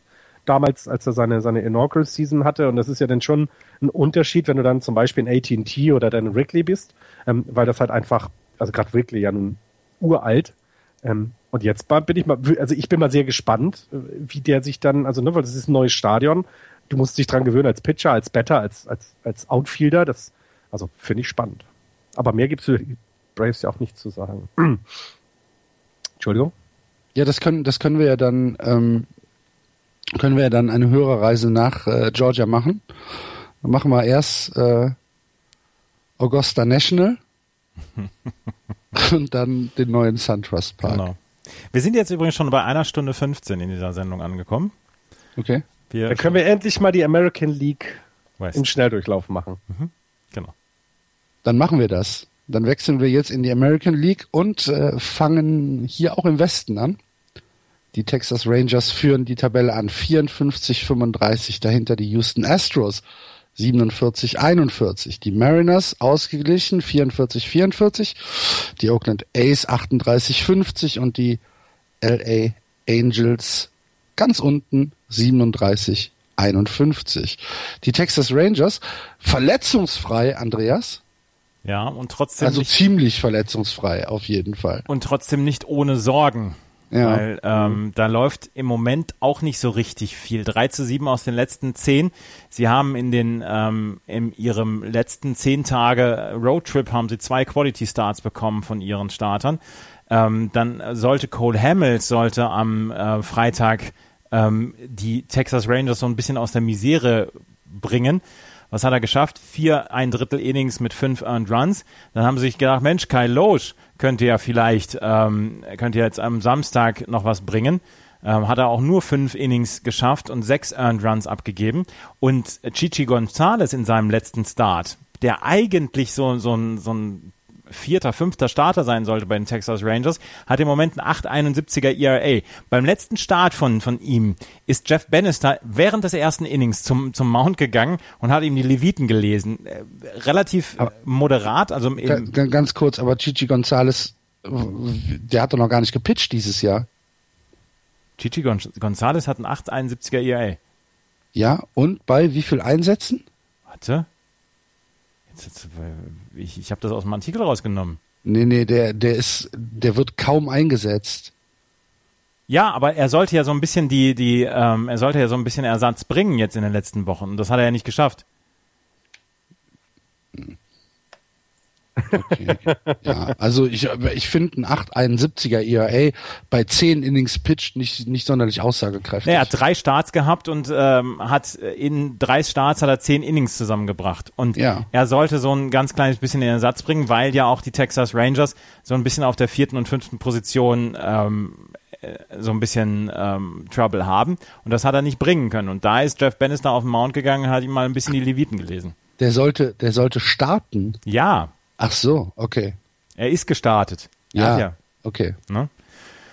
Jetzt hast du mich aber ein bisschen durcheinander gebracht. Entschuldigung. ja. Ich finde es viel lustiger, dass Kyle Loach äh, äh, einen Call-Up kriegt und dann startet und dann auch, auch nichts auf die Kette kriegt. Also diese ganzen Aktionen, die sie dann jetzt im Moment machen, um zu unterstützen, einfach nicht passt. Ne? Ja, das Problem ist halt, Judavish ist im Moment noch nicht da, sollte ähm, nach dem All-Star-Break jetzt äh, wiederkommen. Derek Holland wird wohl erst im August wiederkommen. Dann haben sie mit Tom Wilhelmsen haben sie einen Relief-Pitcher, der überhaupt nichts auf die Kette bringt, einen 10,55er ERA, den haben sie, glaube ich, aus Seattle geholt vor der Saison. Ähm, Cole Hamilton. Tanner Shepard ist auch noch verletzt. Tanner Shepard ist auch noch verletzt. Ähm, also da hakt es im Moment wirklich. Und Jeff Bannister, wir haben schon mal über ihn gesprochen, wo wir gesagt haben, Jeff Bannister ist vielleicht nicht so der, mit dem man abends gerne ein Bierchen trinken geht. Ähm, der, der, der, hat, der hat Hals im Moment so ein bisschen. Und mhm. ähm, er bekommt halt von seinen Startern, im, da ist jemand wie Cole Hamilton noch mit dabei, bekommt er einfach nicht genug ähm, Innings geboten, dass er, dass er sein, sein ähm, Bullpen so ein bisschen zurückhalten kann. Und die müssen im Moment Schwerstarbeit abliefern. Und 3-7 aus den letzten 10 zeigt ja auch, dass sie dann jetzt so einen leichten Slump haben. Ne? Ganz gut, dass das All-Star-Break für sie kommt, um vielleicht mal die Luft zu holen. Sie haben innerhalb einer Woche zwei Position-Player gehabt, die gepitcht haben. Ähm, Jared, Jared Hoying hatte mit einem äh, unglaublichen 58 Meilen Fastball überzeugt. weißt du noch damals? Ich, du hast es doch damals in Regensburg 56 Meilen oder 56, so. ja. ja. Und ich war nicht aufgewärmt. Das waren aber in Regensburg doch wahrscheinlich Kilometer, oder Nein. Nicht? Echt? Waren, waren Meilen? Ja. Okay. Ich habe extra nachgefragt. Ja.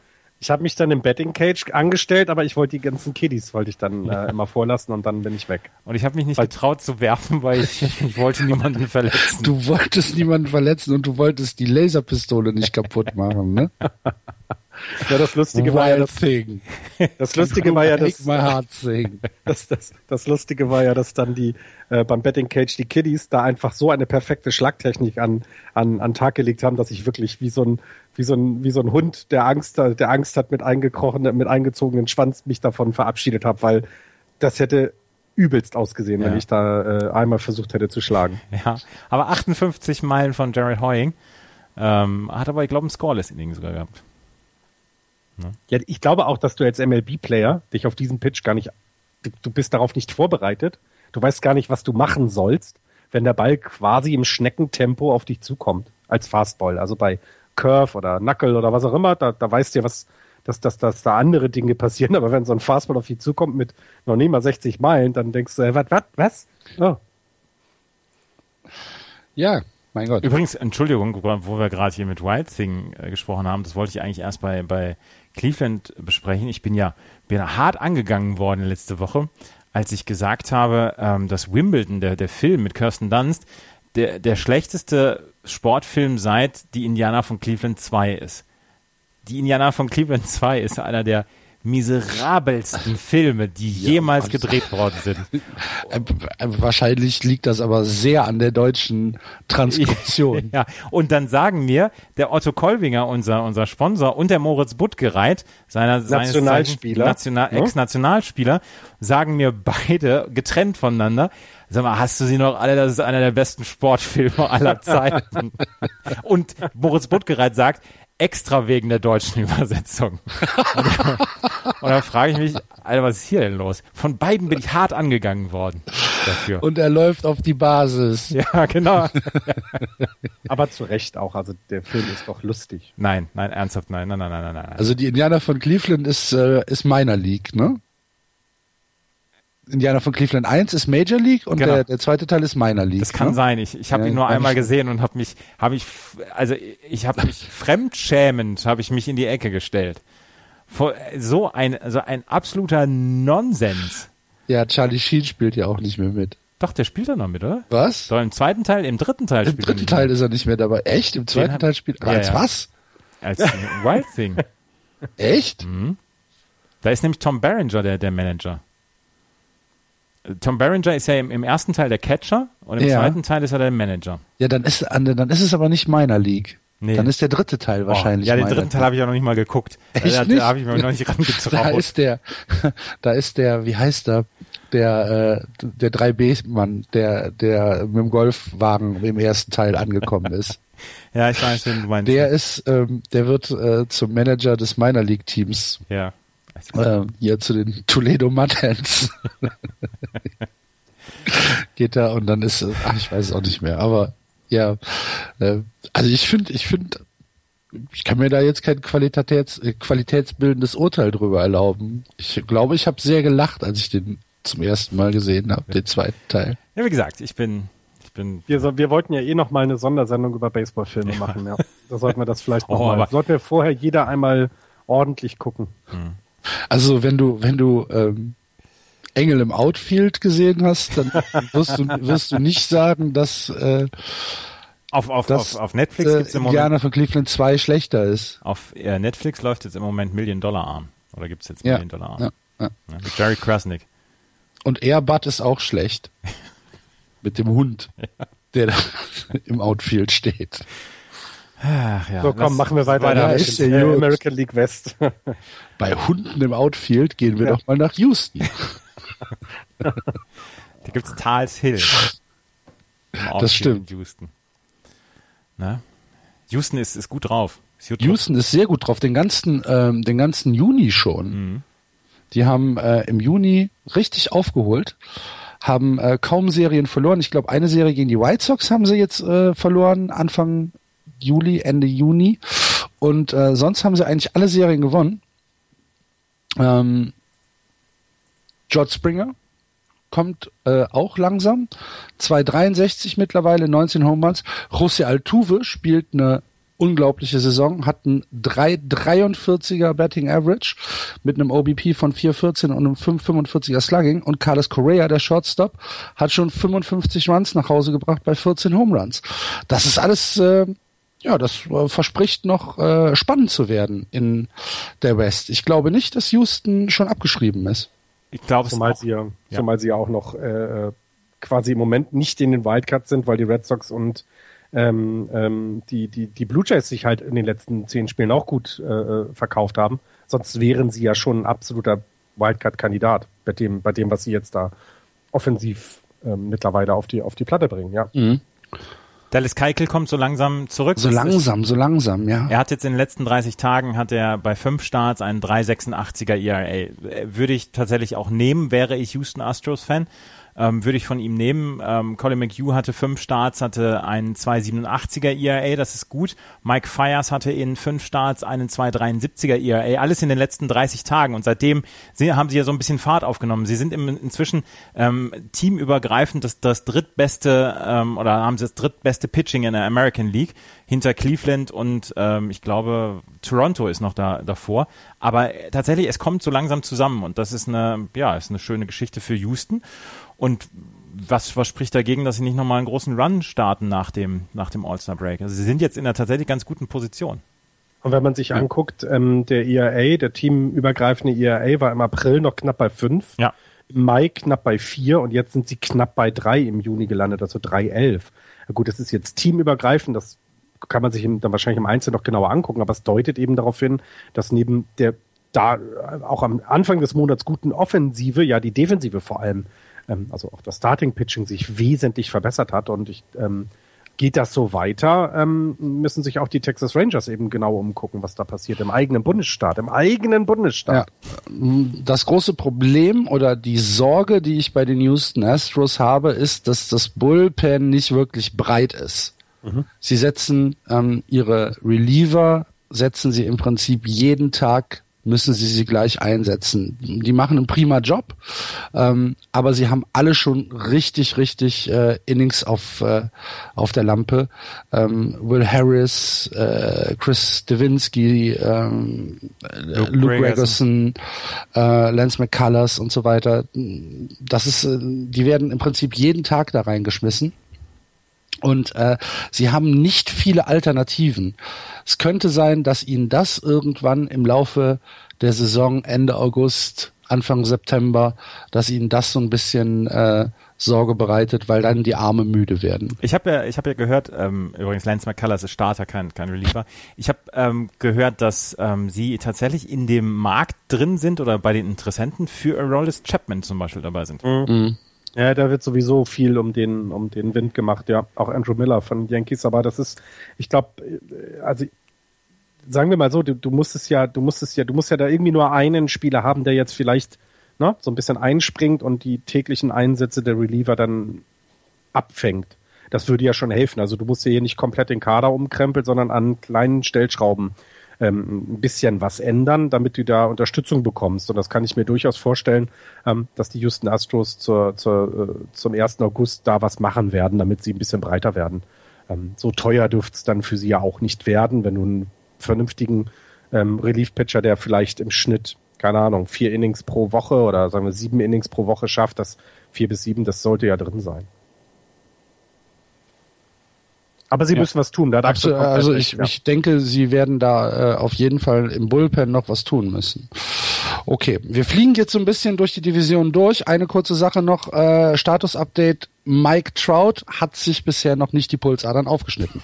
Herzlichen Glückwunsch. Und ich habe noch zu, zu den Oakland A's, äh, Rich Hill hat in seinem letzten Start mal wieder dominiert und ähm, es wird vermutet, dass äh, Billy Bean jetzt zum All-Star-Break ähm, den äh, abfeuert und, und sagt, okay, wir, wir traden ihn, weil Rich Hill halt äh, eine lange Verletzungshistorie hat und wohl nie wieder so einen Wert haben wird wie jetzt gerade um diese Zeit. Ich bin sehr gespannt, wer den Rich Hill bekommt, weil er hat, er pitcht eine großartige Saison und ja. 80 Prozent Red Sox.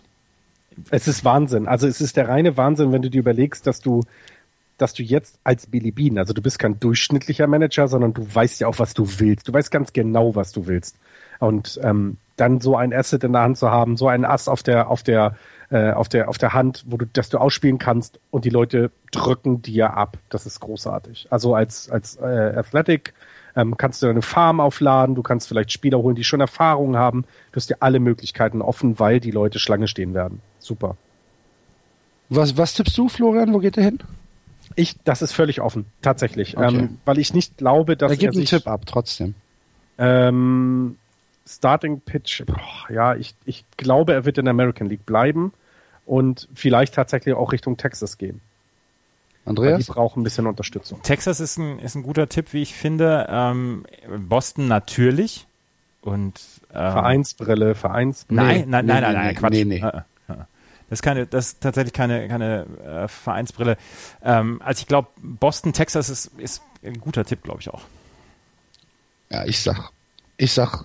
Äh, Am Ende landet er bei den. Cups. Bitte? Am Ende landet er bei den Cups. Das wird sein, ja, weil die ja Starting Pitchen brauchen. Was? Nein. Dodgers dann, also American, äh, wenn es nicht American League wird, äh, geht er zu den Dodgers. Ähm, und äh, sollten es die Dodgers nicht sein, könnte ich mir auch vorstellen, dass er tatsächlich auch bei den Mets landen könnte. Denn die haben auch noch ein paar Prospects, was ihnen quasi nicht so sehr wehtun würde. Mhm. Aber ich glaube nicht an die National League tatsächlich, warum auch immer. Das ist aber ein reines Bauchgefühl. Ich glaube eher, dass eben, ähm, du hattest es mit 80 Prozent Red Sox gesagt, ich, das wird so in dem Bereich liegen. 60 bis 80 Prozent geht er dahin. Billy okay. Bean weiß genau, der hat, der hat doch schon, der hat doch schon die Adresse, der ruft, der telefoniert doch schon die ganze Zeit mit dem Spieler oder den Spielern, ähm, die er haben will. Das weiß er ganz genau. Und wenn die, wenn die Red Sox Nein sagen, was sie machen können, also ich kann mir gut vorstellen, dass, dass der, dass er dann, dass dann auch die Manager auf der anderen Seite sagen, nein, Entschuldigung, also so viel wert ist er nun nicht.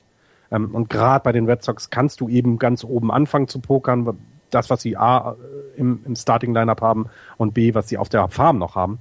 Ähm, aber dann kommen die Rangers dazwischen und sagen, ja, aber dann nehmen wir ihn und dann pops ist er weg und ihr steht leer da. Aber die Chance, glaube ich, im Moment so 60, 70 Prozent Red Sox, ja. Okay. Aber spannend wird das. Also das wird ganz, ganz großartig, die, die Trading Deadline. Axel wollte schon vor zwei Minuten weitergehen. Sorry. Dann mache ich das jetzt. Und zwar in die American League Central.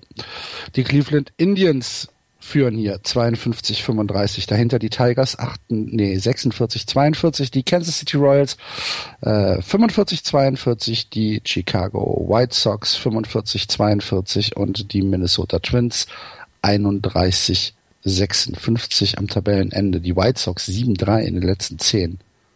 Und du hast hat er, hat er, hat er, hat er, hat der Hawk wieder äh, sein, sein Ring äh, ausgepackt. Und poliert schon. und, und du hast noch gefragt, äh, ne, ob es sein kann, dass die American League vielleicht nach unten hin etwas ausgeglichener ist. Und ja. ich wollte es nicht vorwegnehmen. Guck dir die Central an. Also ja. da sind vier Mannschaften mit über, fünf, mit, mit, mit über 500. Ja. Das hast du in der American, in der National League nicht. Und die ähm, Detroit Tigers sind auf Platz zwei, Axel. ja, aber es ist halt hier. Also ich, ich, ich habe jetzt die White Sox überraschend. Also ich, es, es hat mich wirklich überrumpelt, als ich gesehen habe, wo die jetzt wieder stehen. Ähm, und zeigt eben, ähm, dass die American League da mehr Breite hat. Ja, definitiv. Ja, irgendwann musste der Fallschirm auch aufgehen bei den White Sox. Ja, ja. genau.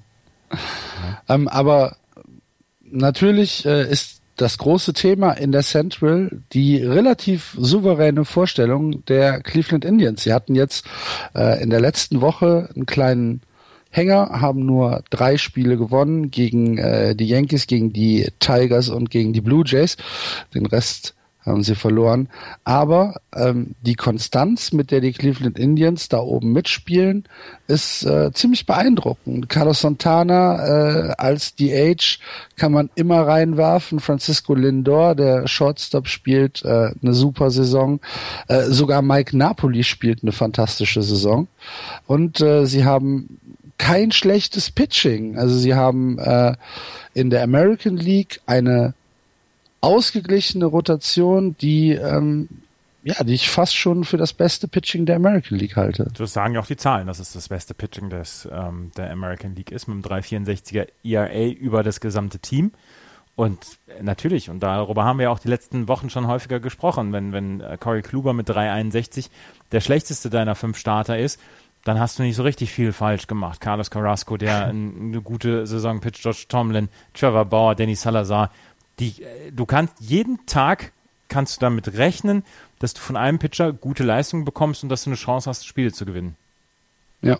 Ist toll. Und dann brauchst du eben auch nur eine mittelmäßige bis gute Offensive. Also ich will die jetzt nicht irgendwie schlecht machen, die Offensive, um Gottes Willen, aber das ist sie auch gar nicht. Also genau, schlecht ist sie wirklich nicht. Genau, aber es reicht eben dann auch aus. Also es ist nicht so, dass du quasi, ne, du brauchst keine fünf Spiele über 300, damit du gewinnst. Ähm, ich will da jetzt nicht so ganz weit Richtung Osten gucken, wo das manchmal dann der Fall sein muss. Aber hier kannst du eben mit etwas, mit guter Leistung reicht es aus, dein Spiel zu gewinnen. Und das macht die Indien zu stark im Moment.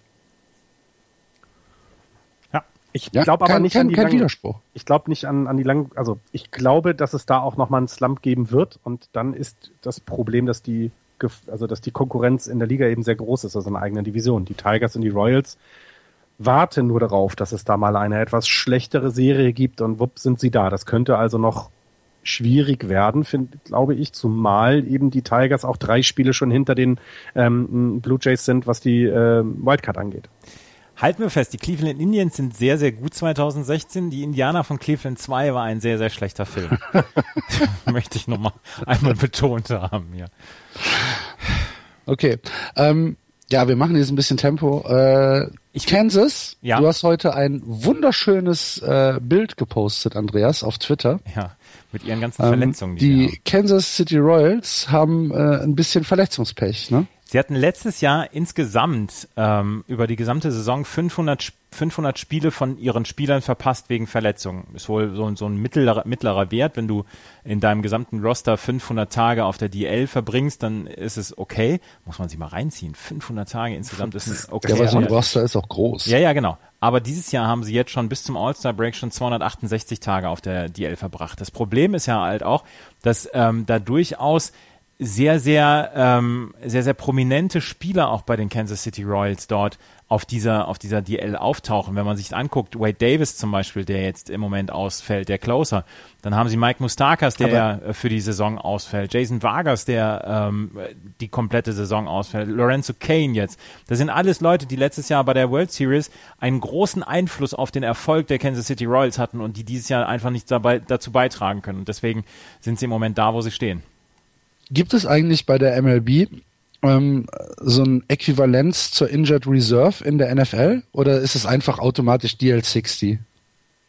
Das wird dann die DL60 sein, ja. Und damit kannst du dann ja auch einen Platz auf dem 40-Mann-Roster genau. freimachen. Frei ja, ja, genau. das, ist, das ist schon klar. Aber ähm, dahinter gibt's nichts mehr, ne? Nee. Okay. Dahinter gibt es da, da buddelt ein Loch aus. ja, nein, aber bei der NFL gibt's ja, ja halt ja, genau. diese, dieses ja. äh, stellst, stellst Injured Reserve, wo du halt, äh, wo du halt weißt, der kommt oder der kann gar nicht zurückkommen. Nee, 60 Day DL ist es. Ja. Stellst einen DVD-Player auf und lässt die ganze Zeit, na, lassen wir das. Major League 2 laufen. ähm, Wade Drei. Davis ist aber nur 15, ne? Wade Davis ist äh, nur 15 Day DL, aber okay. ja, er, er, fehlt halt in, in wichtigen Stretches im Moment. Ja. Und ähm, Letzte, äh, letzte Saison haben sie von, haben sie 94 Spiele verpasst von Leuten, die in, im Starting Lineup erwartet worden sind. Also du hast diese erwartete Starting Lineup und in 94 Spielen konnte das nicht eingehalten werden. Und ähm, dieses Jahr sind es wohl, werden es wohl insgesamt schon 100 sein, insgesamt dann. Und ähm, ja, beziehungsweise sind es schon 100 Spiele. Also es sind mehrere Spieler, dann mehrere Spieler ausgefallen. Deswegen kommst du dann auf, auf diese 100. Und letztes Jahr war es wieder Möchtest komplett. Du den Satz nochmal sagen? Hat sich jetzt gerade wie eine Statistik über den Brexit angehört. Ja, nein, also äh, du hast ein erwartetes Starting-Line-up. Und wenn daraus ein Spieler fehlt, ist das ein Spiel, was, was fehlt. Und wenn du mehrere Spieler hast, die in diesem erwarteten Starting-Line-up fehlen, hast du halt zwei Spiele. Und äh, letztes Jahr insgesamt gab es 94 Spiele, die von Startern ausgefallen worden sind. Und in diesem Jahr, zu diesem Zeitpunkt, sind schon mehr als diese 94, die sie in der kompletten letzten Saison hatten. Ja. Ich habe ich hab schon seit drei Minuten abgeschaltet. Lasst uns weitergehen. Ich, ich, will, ich red mich hier um Kopf und Kragen. Die Minnesota Kurzes Status-Update zu Max Kepler, ähm, der für die äh, Twins in den letzten sieben Tagen drei Runs gescored hat, vier Hits, davon zwei Ho Home Runs. Ähm, und im Juli insgesamt ein 290er, äh, 219er Average geschlagen hat mit 14 RBIs. Ja, ist alles gar nicht so schlecht. Ist alles super, ja. ja. Bei den Minnesota Twins äh, müssen wir noch eine Geschichte vervollständigen, die wir vor ein paar Wochen angesprochen haben. Neil Allen, der Pitching Coach, ähm, der ja tatsächlich in die Entziehungskur musste, nachdem er einen mhm. Rückfall hatte, ist wieder zurück und hatte jetzt schon sein erstes Spiel. Er hat gesagt, er hätte eine Rede vor der kompletten Mannschaft gehalten, ähm, was ihm sehr, sehr schwer gefallen sei, aber er ist sehr gut wieder zurück aufgenommen worden und ist jetzt wieder in seinem ursprünglichen Job äh, zurück. Und die ähm, Minnesota Twins haben gesagt, sie werden ihm jede Hilfe leisten, die er braucht. Und ähm, ja, jetzt ist er wieder in seinem normalen Business und er hat gesagt, ähm, er will jetzt natürlich wieder kämpfen, dass er trocken dann bleibt. Auch eine schöne Geschichte der Minnesota ja. Twins, die sich kümmern. Ja. Sehr schön. Neil, Allen, achso, ja. Neil Allen äh, ist äh, vor Wochen bei einer Verkehrskontrolle rausgezogen genau. worden, glaube ich, ne? Genau. weil er betrunken Auto gefahren ist und ist äh, dann von den Minnesota Twins in die Rehab geschickt worden. Genau. Und zu Max Kepler habe ich, wenn du dir die Projected Stats anguckst bei ESPN, dann steht da, dass er 257 At-Bats haben wird am Ende der Saison und das wäre richtig klasse.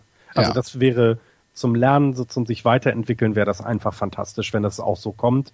Und äh, das sieht bei den Twins ja auch so aus, denn die Saison ist ja vorbei für die. Also das könnte sich echt, echt richtig gut ausgehen für ihn am Ende und ähm, vielleicht ruft er dann in der Winterpause mal bei uns an und dann schnacken wir mal drüber. Ja. Im Tischtennis würde man sagen, er hat sich festgespielt. Hat ja. er, genau, genau. Dreimal kann Ersatz. Nicht, kann nicht mehr runtergezogen. Dreimal Ersatz gespielt, jetzt muss er in der ersten weitermachen. Ja, obwohl das gibt's ja nicht mehr, ne? Nee, das gibt's nicht mehr. Nee. Ja. Okay. Ähm, ich glaube, zu den äh, Chicago White Sox müssen wir heute nichts sagen, ne? Ich habe im Moment nichts. Nee. Okay, dann äh, gehen wir in die East und äh, schauen dort mal auf das Gesamtbild. Die Baltimore Orioles führen immer noch 50, 36 dahinter, die Red Sox 48, äh, 38. Jetzt wird's ein bisschen krude, weil die Toronto Blue Jays zwei Spiele mehr haben. Die stehen dahinter mit 50 und 40 Niederlagen. Die Yankees negativ 43, 44 und die Tampa Bay Rays am Tabellenende 34, 53, die können die Saison mal locker beenden. Die Baltimore Orioles sind gerade in einem Loch, Andreas. Ja, die Baltimore Orioles sind tatsächlich gerade in einem Loch und ähm, es liegt. Endlich. es liegt tatsächlich. Es wurde Zeit. Es liegt tatsächlich am Pitching und sie haben ja. ein ähnliches Problem wie die Boston Red Sox. Offensiv hauen die alles aus dem Stadion. Das Problem ist, wenn sie da mal dann äh, halt so ein bisschen wieder die Erdumlaufbahn erreichen, dass sie, dass sie halt nur normale Runs scoren, dann kriegen sie ein Problem, weil ihre ähm, das, das, äh, die Orioles Rotation, die Starting Rotation, hat äh, den drittschlechtesten ERA-Wert in der kompletten Liga mit einem 5-14er ERA in 456 zwei Drittel Innings. Nur die Twins und die Cincinnati Reds sind schlechter. Und das ist für ein Team, was die Playoffs erreichen will, was vielleicht Meister werden will, nicht so die ganz gute Statistik. Und ähm, Baltimore, wie gesagt, haben äh, gleichen Probleme wie Boston. Boston hat eine unglaubliche Offensive, beim, beim Pitching hakt es und das ist jetzt im Moment dann auch das Problem von Baltimore. Und wenn ich, äh, wo ich vorhin gesagt habe, bei den Dodgers schalte ich immer ein, wenn ich Chris, äh, oder dass ich Chris Hatcher sehe, jedes Mal, wenn ich bei den Baltimore Orioles reinschalte, so aus Zufall, sehe ich Ubaldo Jimenez da rumwursten. Und das ist, es ist ein ähnliches Ding. Vielleicht bin ich auch einer, der Pitcher runterzieht, immer wenn ich sie angucke, dass sie sofort ihre, ihre Magie verlieren. Aber es ist, ja. Da wird denen ganz kalt und sie wissen nicht warum, was ist jetzt passiert. sie haben leichte kleine Stimmen im Ohr. Der Tees hat eingeschaltet. Genau. wie ein Schauer über den Rücken. ja. Ähm, was ich, was, was ich halt ähm, an dieser Konstellation, die sich da in der East gerade ergibt, also nehmen wir mal die Yankees und die Tampa Bay Rays raus, aber diese Konstellation, dass da jetzt drei Teams sind mit fast ähnlichen Siegen, ähm, Und die Trading Deadline kommt immer näher und man sieht die Lücken. Also es ist ja nicht so, dass du einen kleinen Stellschrauben wie jetzt vielleicht bei Washington oder Houston, einen Relief Pitcher mehr, hier äh, bei den Giants vielleicht ein Outfielder mehr, so ein bisschen was machen kannst, müssen die ja, also im Moment stellen die drei Teams den Sieger, also das Playoff-Team und die Wildcards. Und das wollen die ja so auch beibehalten. Also ich glaube, zur Trading Deadline sollte man unbedingt in diese Richtung gucken, weil das, weil es super interessant wird. Die werden sich da um alles hauen, was nicht bei drei auf den Bäumen ist. Ne? Wie du es gerade gesagt hast, Baltimore könnte auch Starting Pitching brauchen, ja. ähm, wie die Red Sox. Das heißt, da kämpft man schon. Aber Baltimore kann nicht das gleiche bezahlen wie die Red das Sox. Ist, das ist richtig. Sowohl ne? von der Farm als auch von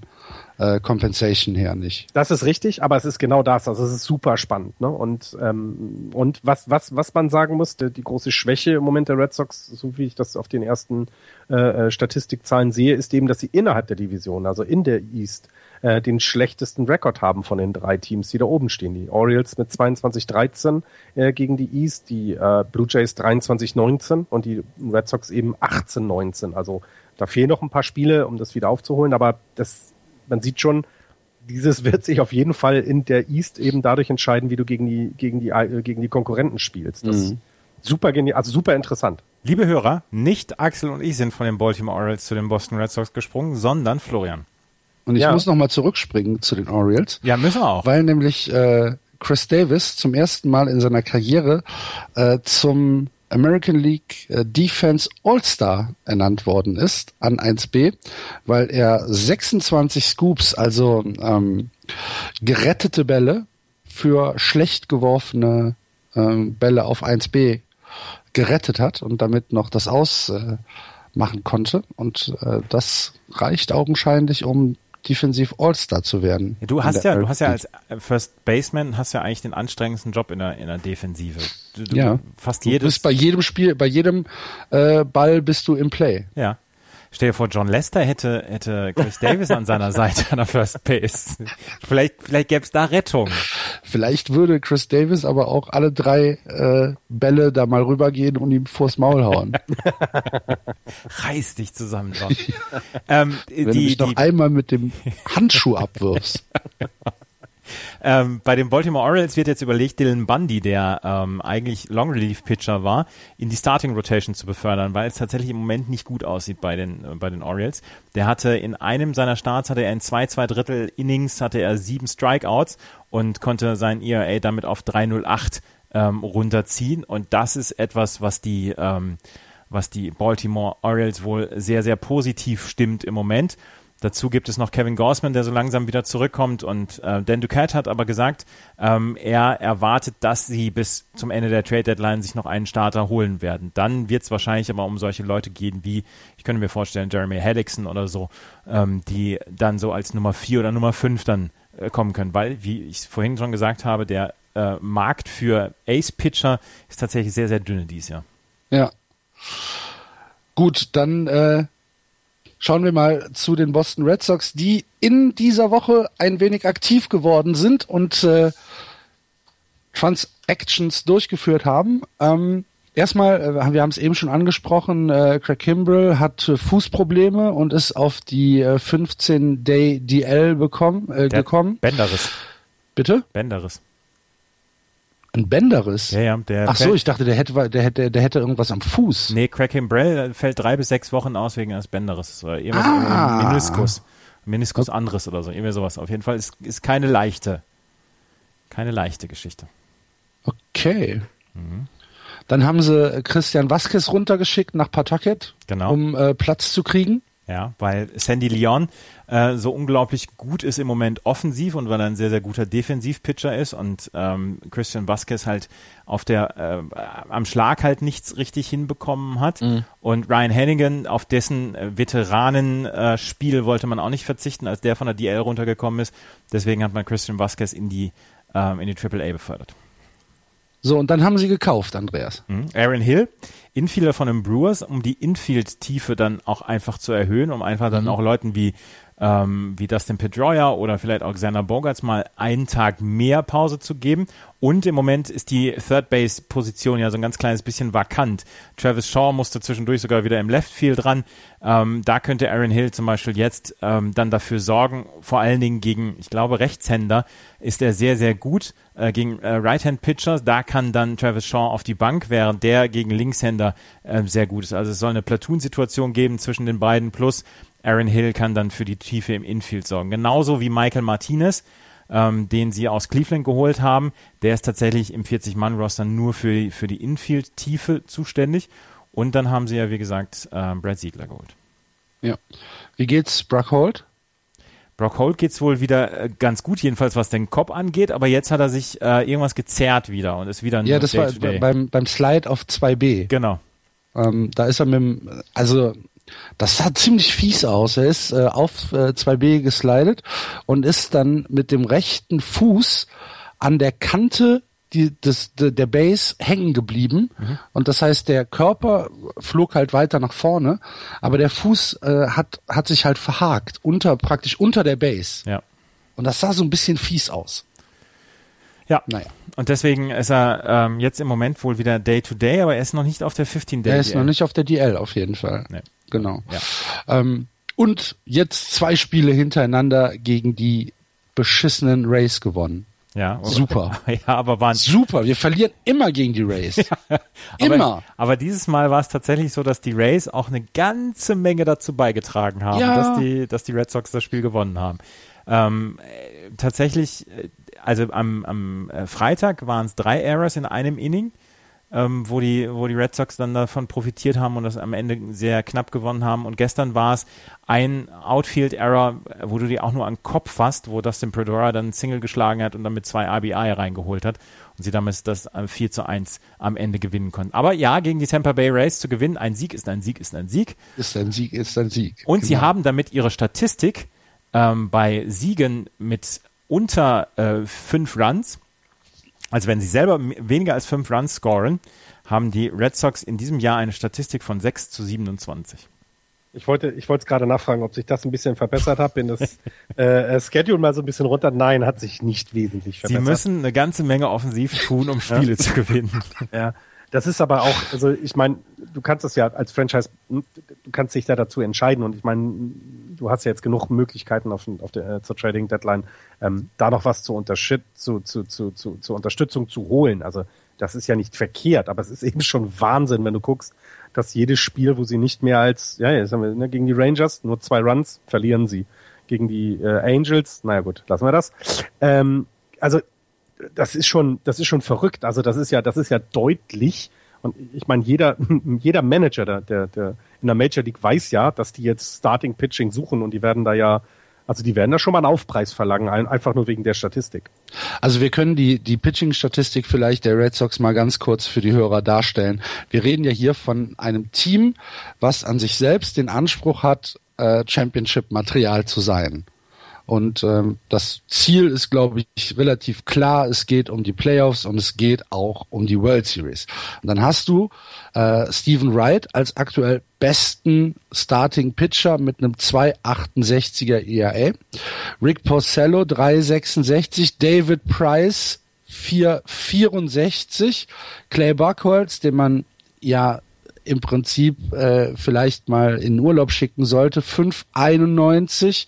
Ähm, du hast den früheren Closer Kuji Uehara, der in jedem Spiel um die Ohren kriegt. Im Prinzip, er kriegt's meistens sogar noch ge gedeichselt, dass er irgendwie noch rauskommt, aber er kriegt immer Hits und er kriegt wahrscheinlich auch immer Home Runs. 4,81. Ähm, du hast den äh, Craig Kimbrell, äh, von dem wir eben gesprochen haben, auf den wir alle große Hoffnung hatten, 3,55. Ähm, äh, Junichi Tasawa als äh, Relief-Pitcher oder als Setup-Man 3,62. Als, als Setup-Man 3,62 ist halt übel. Und äh, das zieht sich so durch die gesamte Rotation durch, äh, als Team in ERA von 4,48 und das ist einfach zu viel. Es ist einfach zu viel, zu viel, zu viel. Gott sei Dank sind sie offensiv so gut. Ja, ja also wie die aber würden, es, es, ist doch, ja es ist doch trotzdem so. Stell dir das mal nur bei einer mittelmäßigen Offensive vor, wo sie stehen würden. Die würden ja unter ferner Liefen laufen. Ja, das ist ja der reine Wahnsinn. Ja. Deswegen sind ja. sie ja offensiv so gut.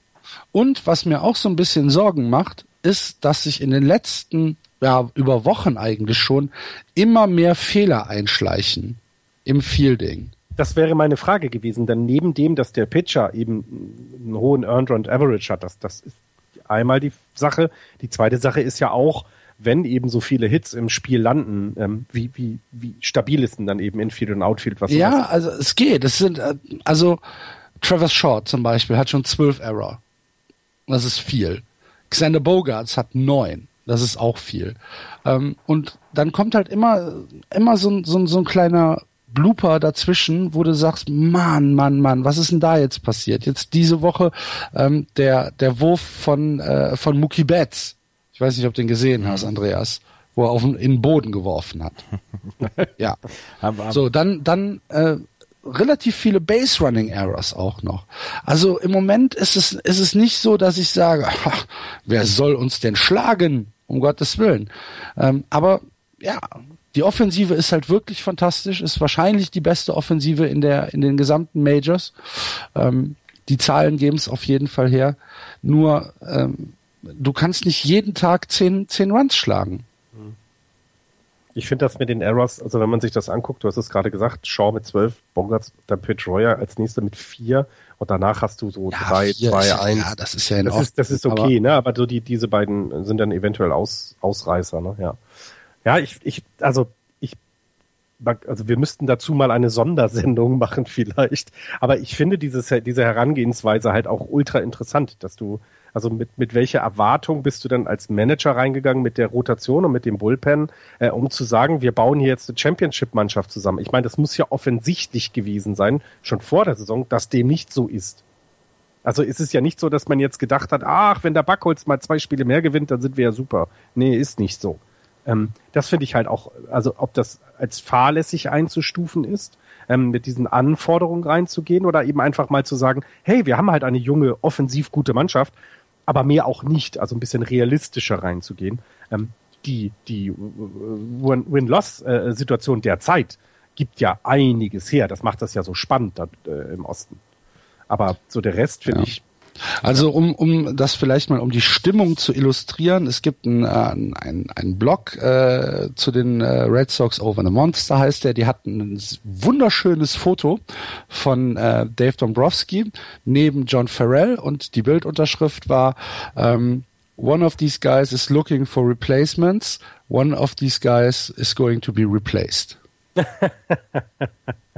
ja, okay, okay, sehr schön. Ja, sehr schön.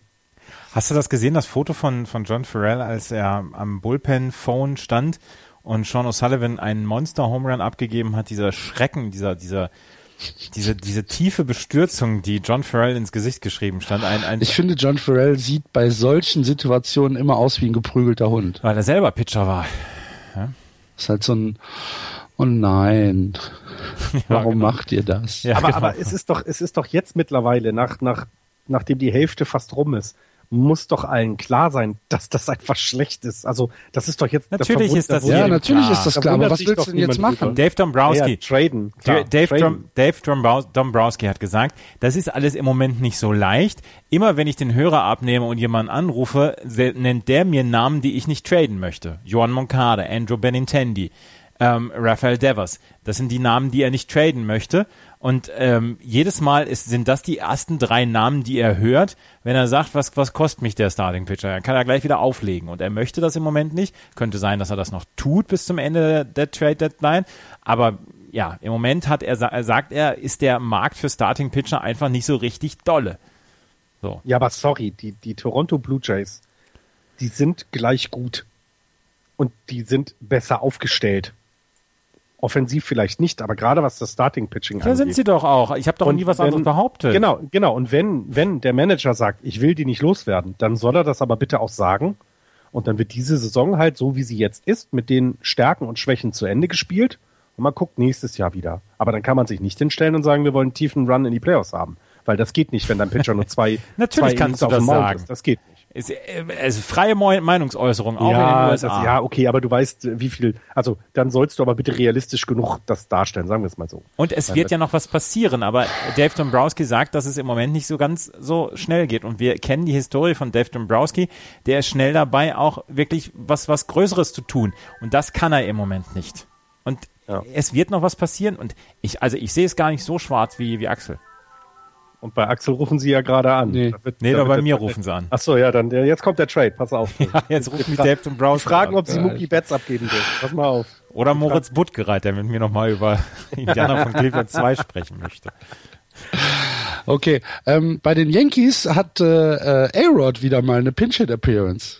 Alter, der ist komplett weg. Ja, Ich der habe ist hab einen, lustigen, ich hab einen lustigen Artikel darüber gelesen, The 21 Million Dollar Bench Warmer. Der ist, weil Carlos Beltran so ein bisschen im Moment mit Verletzungen zu tun hat, ähm, Joe Girardi aber sein Bett nicht aus dem, aus dem, ähm, aus dem Line-Up haben wollte, also Bett B-A-T, nicht B-E-T-T. Ähm, deswegen ist ähm, Carlos Beltran auf die DH gegangen und Alex Rodriguez ist raus. Der könnte Bad Boy spielen, jetzt im Moment. Der, der ist komplett raus. Bett jetzt B-E-T-T oder B? Ach so, gut, lassen wir das. Ja, also und vor allen Dingen haben wir letztes Jahr noch immer darüber gesprochen, dass er eben, ne, dass wir von ihm Stories erwarten. Er ist ja trotz allem sehr ruhig, ne, muss man ja auch sagen. Es wird ja, ähm, er, er weiß wohl, wie gut oder schlecht er gerade ist. Ähm, und, und macht da jetzt auch nicht so viel Wind. Gegen Rechtshänder 1,98er Average, 25 für 126. Insgesamt ein 220er Average, 8 Home Runs, 28 RBI. Von jemandem, der 21 Millionen Dollar in diesem Jahr äh, verdient, verlange ich einfach ein bisschen mehr. Und dann kann der sich aber auch nicht beschweren, wenn ich ihn auf die Bank setze. Er hat halt Ja. schlichtweg überhaupt keine Argumente auf seiner Seite. Ja, Ja.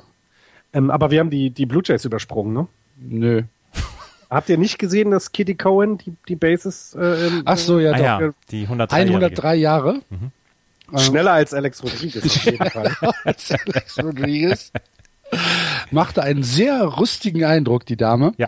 Hat äh, die Geschichte war, dass sie im äh, im Springtraining wohl äh, eine handgeschriebene Notiz äh, an äh, das äh, Blue Jays Front Office äh, gegeben hat, dass sie doch mal gerne die äh, die Base laufen möchte mit äh, mit Manager oder mit Offiziellen. Und dann hat man ihr das jetzt am Freitag vor dem Spiel bei der Betting Practice hat man ihr das ermöglicht und dann lief sie ähm, mit ihrem Rollator die Bases und äh, nicht nicht langsam für eine 103-jährige. ja. Schön, Sehr schön sehr sehr rüstig und dann hat sie nachher noch so ein so eine Federboa genommen, die vorne im, im Einkaufskörbchen lag und hat noch ein bisschen gewedelt. Sehr rührende Geschichte. Ja.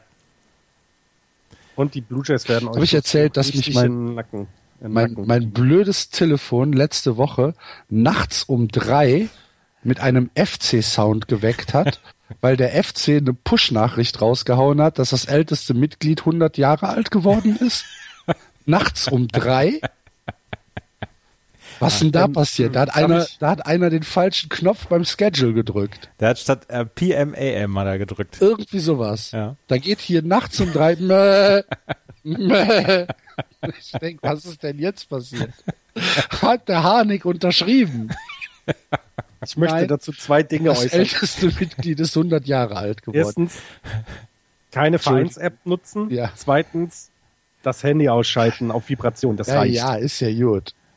Entschuldigung, liebe Hörer. Ja. Ich habe sie ich nicht bekommen, so weil meine. Freundin, meine Freundin ihr Telefon zum Glück nicht im Bett liegen hatte. Und wenn sie es da liegen hat, hat sie es ausgeschaltet. Sonst hätte ich dieses Gemecker nämlich auch gehabt. Aber wo wir gerade bei Gossip sind, äh, Derek Jeter hat geheiratet. Oh ja. Stimmt, ja. Herzlichen Glückwunsch. Hannah Davis, äh, seine langjährige Liaison. Vier Jahre jetzt. Ja. Ja, vier. Jahre, ja, gut. Ja, ja, ja. Ja, es gab doch mal diese, diese Line-Up, die er, also seinen Scoring-Card quasi, ja, genau. haben sie doch mal aufgelistet. Ja, ja. 26 Jahre alt, Model. Se 26, genau. Äh, Jeter 42. Ja, Ja, das wäre doch, also ich, aber es ist halt Derek Jeter, ne? achso, das ist, ich meine, du meinst, ich habe da keine Möglichkeit. 26, ich bin auch, werde auch 42 dieses Jahr. Meinst du, da würde noch Chance für mich bestehen? Keine Ahnung, schick ihr mal ein Foto. Nee, lieber nicht. Okay. Ähm, gut. Zurück zum Baseball. Gibt's noch was aus der äh, American League East zu erzählen? Ja, gibt es noch. Ich habe einen, einen unglaublich lustigen Artikel gelesen äh, über die Tampa Bay Rays.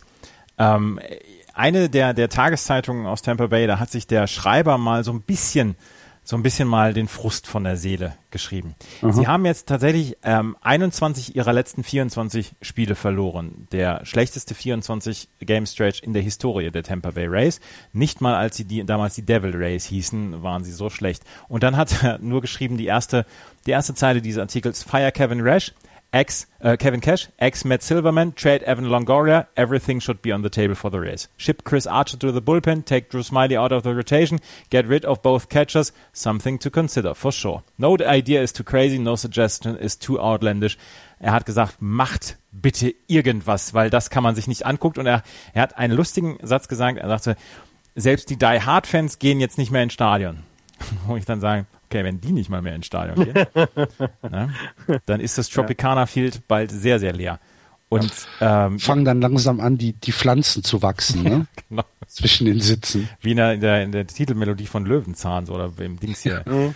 Ähm, nein, es ist jetzt eher an Jurassic Park. Ach so, ja. Äh, nein, es ist tatsächlich sehr, sehr schlimm um die Tampa Bay Rays bestellt und ich habe die letzten zwei Spiele ja auch gegen die Red Sox gesehen und es ist tatsächlich sehr, sehr dramatisch schlecht, was sie. Ist es so übel? Also ist es so Braves-like? Also wirklich, da ist, da, da passt nichts zusammen. da Moment, passt gar ne? nichts zusammen im Moment, nein.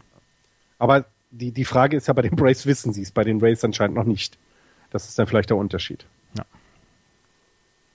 Okay.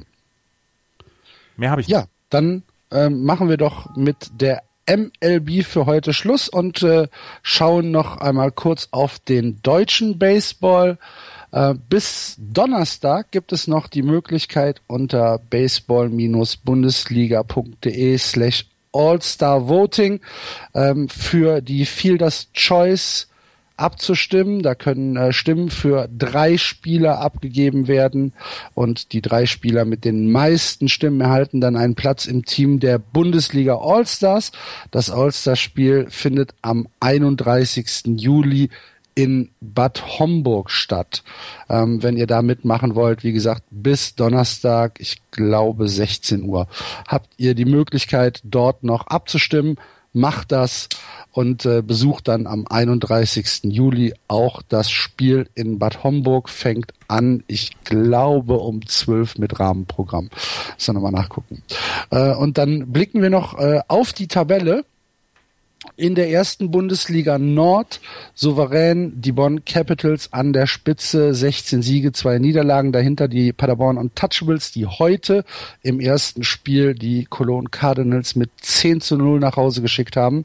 Das zweite Spiel läuft gerade mit dem amerikanischen Pitcher der Cardinals, vielleicht wird's da ein bisschen besser für die Kölner, mal schauen. Die Soding Alligators, 12 Siege, 8 Niederlagen, Bad Homburg 13-9 und jetzt wird's negativ. Ha Hannover 7-13, äh, Köln 6-13 und am Tabellenende die Dortmund Wanderers mit zwei Siegen und 15 Niederlagen. In der ersten Bundesliga Süd ist die Spitze ein bisschen äh, enger. Angeführt wird die Liga von Mainz 19-4, dahinter Heidenheim 17-7, dann Regensburg 16-7, Stuttgart 12-10, Mannheim 12-10, und H 12 zu 11. Das heißt, der Kampf um den letzten Playoff-Platz, um den vierten Playoff-Platz wird sicherlich äh, super, super spannend werden. Am Tabellenende die beiden Mannschaften, die leider nicht wirklich wettbewerbsfähig sind, Tübingen 220 und Bad Homburg 1 und 22. Das ist das, was ich aus der Bundesliga habe. Habt ihr noch was? 60 Tage bis zur Baseball-EM, bis zum Start der Baseball-EM. Jawohl. Und wir werden vor Ort sein. Ja. Wir werden vor Ort sein, wir werden äh, täglich ein Daily für euch machen. Äh, vielleicht, vielleicht, vielleicht gibt es sogar die Möglichkeit, äh, Livestreams zu machen. Das müssen wir alles noch ein bisschen eruieren, aber wir geben uns auf jeden Fall große Mühe. Die Baseball-WM äh, findet im September in Hoofddorp in den Niederlanden statt. Äh, das ist direkt am, in Amsterdam oder um die Ecke von Amsterdam in der Einflugschneise von Amsterdam Schiphol. Wenn ihr äh, ja dahin kommen wollt, Amsterdam ist ja keine Weltreise aus Deutschland, dann äh, freuen wir uns natürlich, wenn wir da vielleicht mal zusammen eine kleine Fanta trinken. Also ich auf jeden Fall. Ich weiß nicht, wie Andreas das sieht. Ich trinke eine Sprite. Okay. Gut. Ich werde nicht dabei sein. Gut. Dann äh, gibt es noch was zu den Purpicks, Andreas? Oder hast du sonst noch was? Nein, nein, ich habe jetzt nichts mehr. Florian, Tippspiel? hat sich wie die letzten Wochen nicht viel dran verändert. Also ähm, an der Führung hat sich tatsächlich nichts geändert. Babe ist immer noch Erster. Ähm, und äh, bei uns, wir kabbeln uns so um Platz 15 bis 17. Und äh, da nicht viel Bewegung in, in der Major League ist, ähm, passiert dort auch im Moment nicht viel. Okidoki. Dann war's das für diese Woche. Nächste Woche ist All-Star Break. Ähm, das heißt, wir werden äh, eine Sendung machen, die sich ein bisschen mit dem All-Star Weekend beschäftigt, aber einen Fokus werden wir legen nächste Woche auf die Buyer-Seller-Situation Richtung Trading Deadline. Da werden wir uns ein paar Mannschaften raussuchen und werden mal den generellen Markt ein bisschen abklappern. Wir hoffen, ihr habt da auch ein bisschen Spaß dran, genauso wie wir hoffen, dass ihr diese Woche an unserer Ausgabe wieder Freude hattet. Wenn dem so ist, freuen wir uns wie am Anfang schon gesagt, über eure Kommentare auf Facebook, Twitter oder auch im Blog. Ähm, wenn ihr uns was Gutes tun wollt, irgendwas mit den Servern oder so, vielleicht äh, mal einen Euro dazugeben wollt. Wir haben einen Spendenblog im Button und am liebsten wäre uns natürlich, wenn ihr uns auch auf iTunes eine kleine Rezension hinterlasst. Vielen, vielen Dank fürs Zuhören. Vielen Dank, Florian. Vielen Dank, Andreas. Das war's für diese Woche. Macht's gut. Play Ball. Tschüss. Tschüss. Tschüss. Ich muss mal gerade Luft holen.